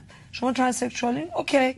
ولی می‌تونم بفهمم که سختی تو این راه کشیدین ما زنام کشیدیم. پس حالا باید چی کار بکنیم؟ بریم مثلا هوار بزنیم سر مردا که ما سختی کشیدیم. حس من این هستش که get over yourself. خودتونم با خودتون کنار بیاین دیگه آرامش بکنین.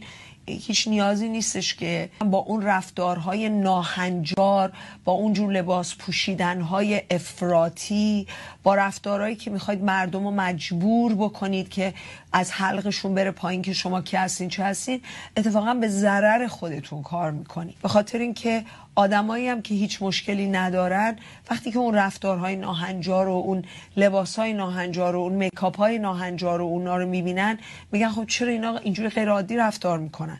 به نظر من اگه که رفتارتون عادی باشه و احتیاجم به راهپیمایی نداشته باشید خیلی هم بهتره. اگرم راهپیماییه که من فکر کنم چقدر خوب می‌شد ما به نفع انسانیت راهپیمایی می‌کردیم. به نفع وفاداری راهپیمایی می‌کردیم. به نفع مهربونی راهپیمایی می‌کردیم. به نفع درستکاری راهپیمایی می‌کردیم. چرا به نفع اینا راهپیمایی نمی‌کنیم؟ چرا به نفع اینکه شما با کی می‌خواید بخوابید راهپیمایی می‌کنیم؟ اصلا چرا من بعد برام مهم باشه که شما با کی میخوابید یا با کی گرایش دارید؟ برای من مهم نیست. شما با کی گرایش دارید خوش باشین با هم دیگه. اینی که بخواید تو خیابون جار بزنین خیابونا رو ببندین که لباس های پردار بپوشین و لخ را برین و میکاپ بکنین برای من اصلا مهم نیستش. شما خودتون با خودتون خوشی خوب باش. و خب آره، این هوموفوبیا ریشه های مختلفی داره. دین یکی از مهمترین قسمت هاییه که باعث میشه این هوموفوبیا توی بشر به وجود بیاد. حالا چه دین اسلام مسیحیت کلیمیت تمام ادیان ابراهیمی ضد روابط همجنس خواهانه یا شاید بهتر بگیم ضد هر رابطه جنسی خارج از عرفی که منجر به بچه دار شدن بشه. یعنی حتی همونطور که اصلا می‌دونیم خب کاتولیک ها حتی لذت بردن از سکس رو یه جوری منفی می‌دونن یا فرقه هایی در یهودیت رابطه جنسی رو فقط به قصد تولید مثل مجاز می‌دونن. و خب مطمئنا تمام اینا دیگه روابط همجنس خواهانه فراتر از تصوراتشونه که بخوام بهش بال و پر بدن یا قبولش بکنن. سطح درآمد سطح تحصیلات زندگی کردن در مناطق شهری یا خارج از شهر تمام اینا مسائلیه که باعث میشه انسان ها روادارتر بشن این قضیه رو بیشتر بپذیرن یا خیلی بسته تر بشن و نتونن این مسئله رو بپذیرن. یعنی یک جوری توی هوموفوبیا غریب حراسی وجود داره. غریب حراسی یا زنوفوبیا قضیه هستش که هر چیزی که برای ما غریبه باشه برای ما آشنا نباشه ازش میترسیم. مثلا برای مهاجرها می‌تونه اتفاق بیفته. وقتی یک مهاجر وارد یک جایی میشه که همه اونجا بومی هستن و این اولین مهاجره خیلی همیشه باهاش برخوردهای شدیدتری میشه. برای افراد استریت این ترس وجود داره. یعنی اونا کسانی هستن خارج از ما خارج از نرم ما خارج از اون چیزی که ما تا الان دیدیم. یه دلیل دیگه که هوموفوبیا رو ایجاد می‌کنه و خیلی دیده شده تو افرادی که شدیدا هوموفوبیا دارن خودشون افراد هوموسکشوال هستن و به خاطر تمام اون سرکوب درونی که واسهشون اتفاق افتاده یک حس نفرت رو دارن به افراد هوموسکشوال مثلا تو کسانی که به خصوص دست به کشتن افراد هوموسکشوال زدن و بعدا وقتی دستگیر شدن و چکشون کردن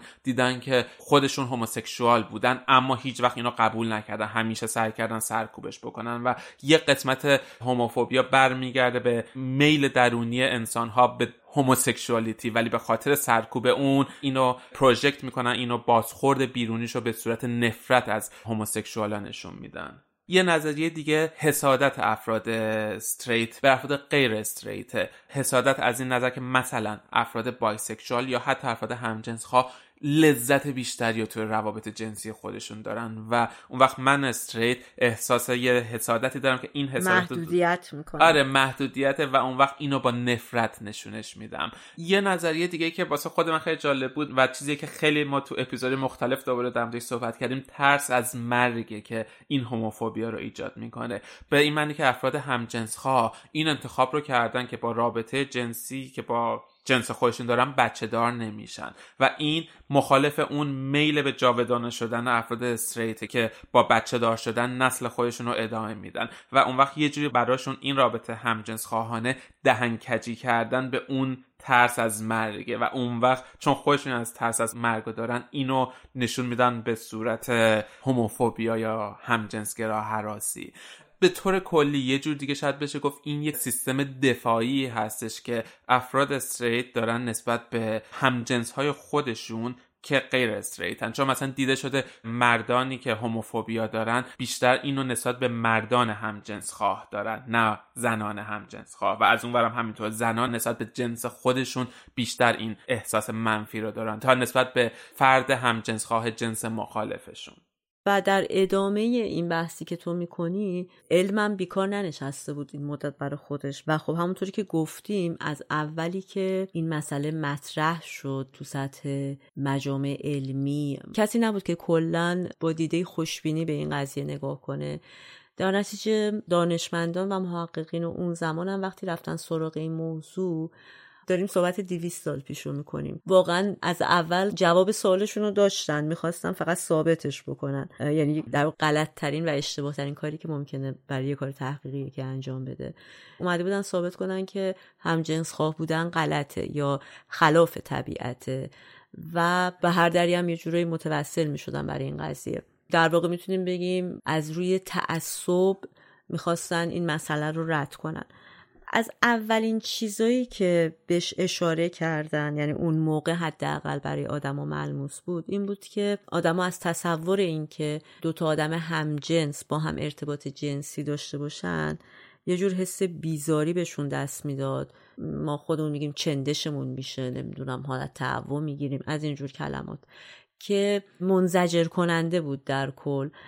و اینو تو سطح جامعه خیلی زود تونستم بفهمن که اگر روی این قضیه مانوف بدن شاید بتونن عده زیادی رو قانع کنن که این مسئله مسئله درستی نیست. البته این حس انزجارم همچنان که الانم من خیلی وقت شنیدم که مثلا میگن که من مثلا سکس مرد با مرد و اصلا نمی‌تونم ببینم ولی زن با زن اوکی یا برعکس. یعنی اینم خودش جنسیت داره باز توی طبقه بندیش. دقیقا این چیزی که مثلا من از اطرافیان خودم بعضی وقتا میشنم که مثلا میگن من با هم جنس خواهی اصلا مشکلی ندارم.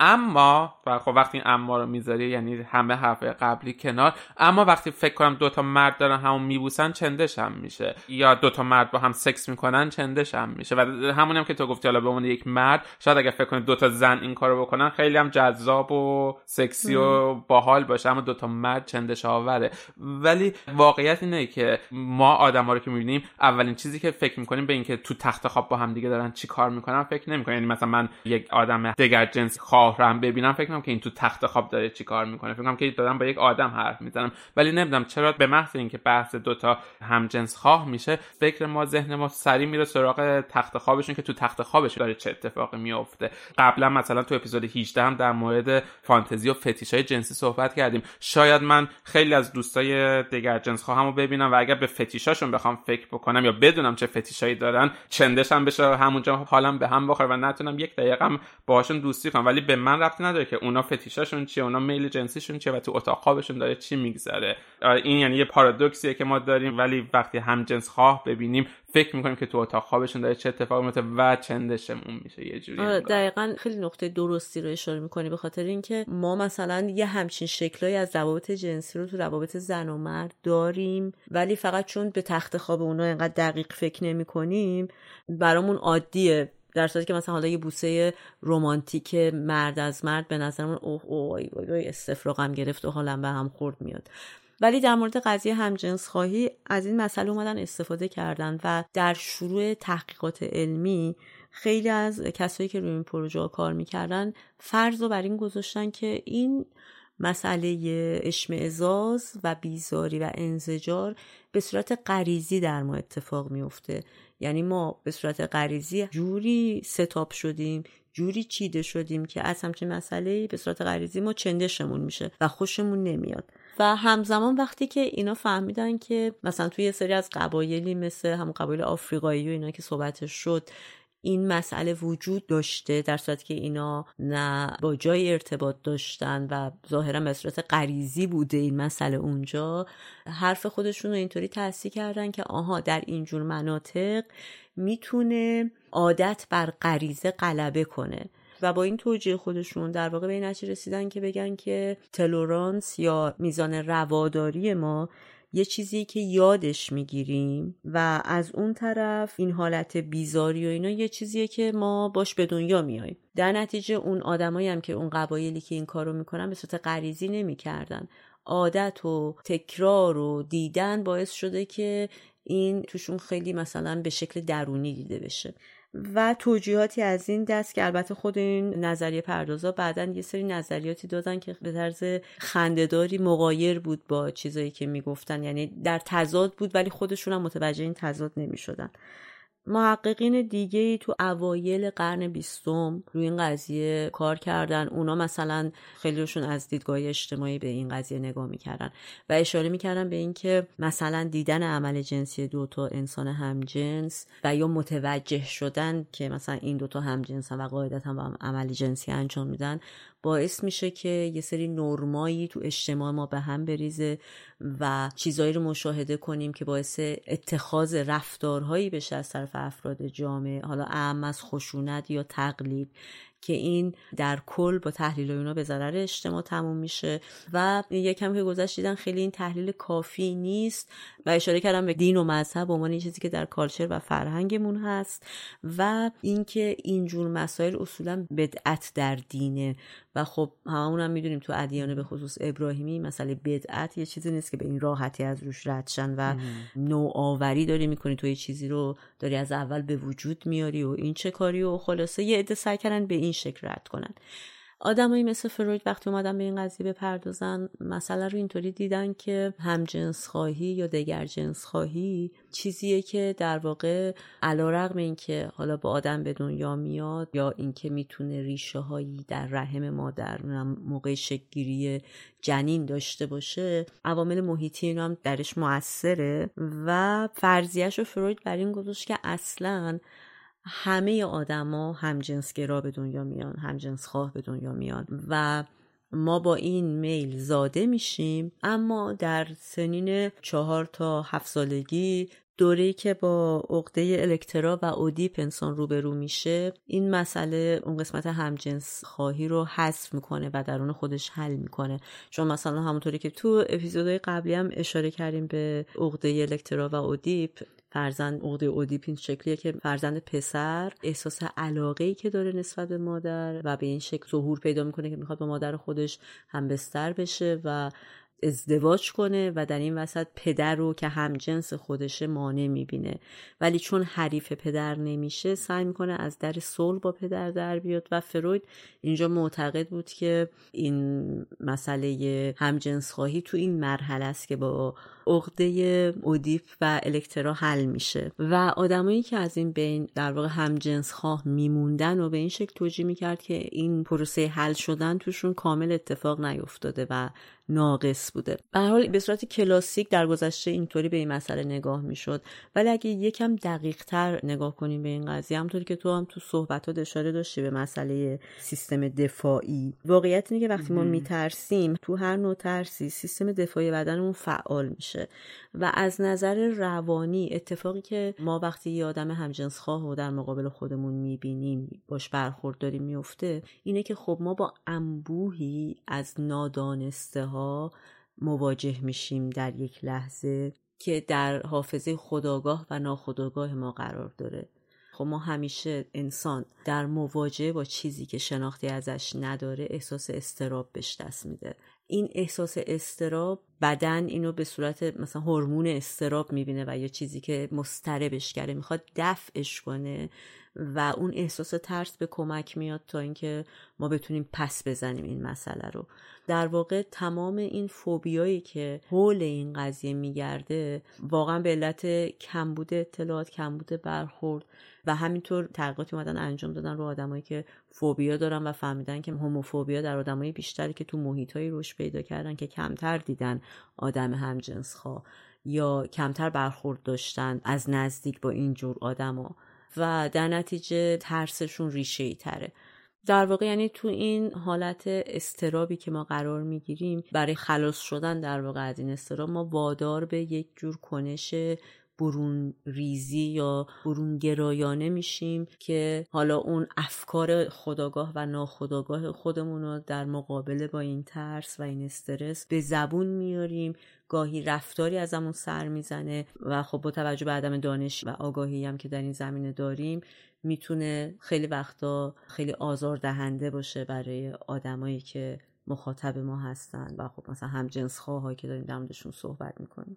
آره دقیقا. و ببین یکی دیگه از چیزایی که بر اساس همین عدم شناخت و عدم اطلاع خیلی وقت اتفاق میفته در مواجهه با آدمای همجنس خواه این فکریه که آدما می‌کنن خب الان مثلا این دوتا مرد همجنس خواه کدومشون زنه کدومشون مرده. یا به طرز بسیار فجیع تری این فکر کدومشون فاعل کدومشون مفعوله. و شاید حتی این سوالو بپرسن. یعنی یکی از سوالاییه که خیلی وقتا از همجنس خواه پرسیده میشه. و خب فکر می‌کنم واقعا خیلی مشخصه که زشترین کثیفترین و بدترین سوالیه که میشه پرسید. یعنی باز مثل همون چیزی که گفتیم. چرا وقتی ما دوتا هم جنس خواه رو ببینیم باید اول به مسائل تخت خوابشون فکر بکنیم. تو فاز اول اونام دوتا آدم و یک رابطه عاطفی بینشونه و از اونور سکس یک گونه فقط نیستش. سکس فقط به معنی دخول نیستش که ما فکر کنیم کی وارد کی میشه کی دخول پیدا می‌کنه به یکی دیگه. یعنی حتی تو روابط چه straight چه همجنس خواهانه همونطور که یک زن و مرد می‌تونن مثلا با هم سکسشون لزوما دخول نباشه یا intercourse جنسی نباشه. نوع دیگه از سکس داشته باشن و ارگاسم شن هر دو. برای روابط همجنس خواهانم می‌تونه روابط جنسی به مدلای مختلف باشه. و از اون ور این سوال یا این فکر مثل اینه که ما یه آدم straight رو ببینیم و بپرسیم تو تو سکست مثلا با partner چه position ی و امشب امتحان می‌کنی؟ یعنی می‌دونی چقدر این سوال احمقانه مسخره توهین آمیزه توی یک روابط دگر جنس گرایانه و همونقدر می‌تونه اونورم زشت و توهین آمیز باشه. و در نهایت یعنی کل داستان اینه که انسان ها فارغ از جنسیتشون فارغ از گرایش های جنسیشون فارغ از اینکه چی میپوشن چطوری سکس می‌کنن و فارغ از اینکه تو تخت خوابشون چی کار می‌کنن انسانن. و بهتره به جای اینکه فکر کنیم انسان ها تو اتاق خوابشون و تو تخت خوابشون چه کاری می‌کنن فکر کنیم که انسان ها چطوری فکر می‌کنن و چطوری انسان باشن و چطوری انسان باشیم.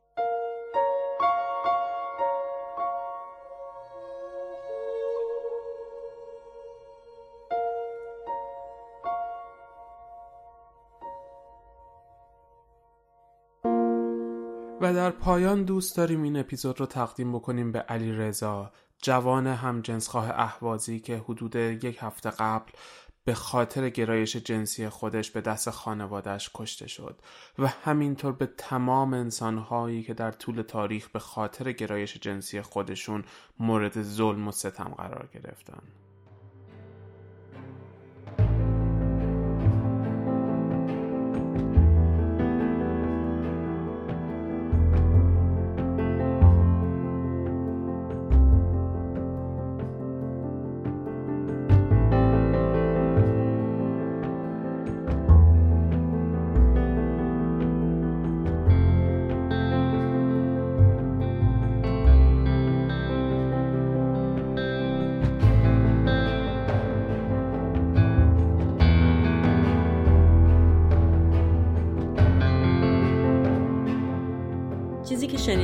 قسمت 29 هم از پادکست سکوت برروها بود با نام رنگین کمان.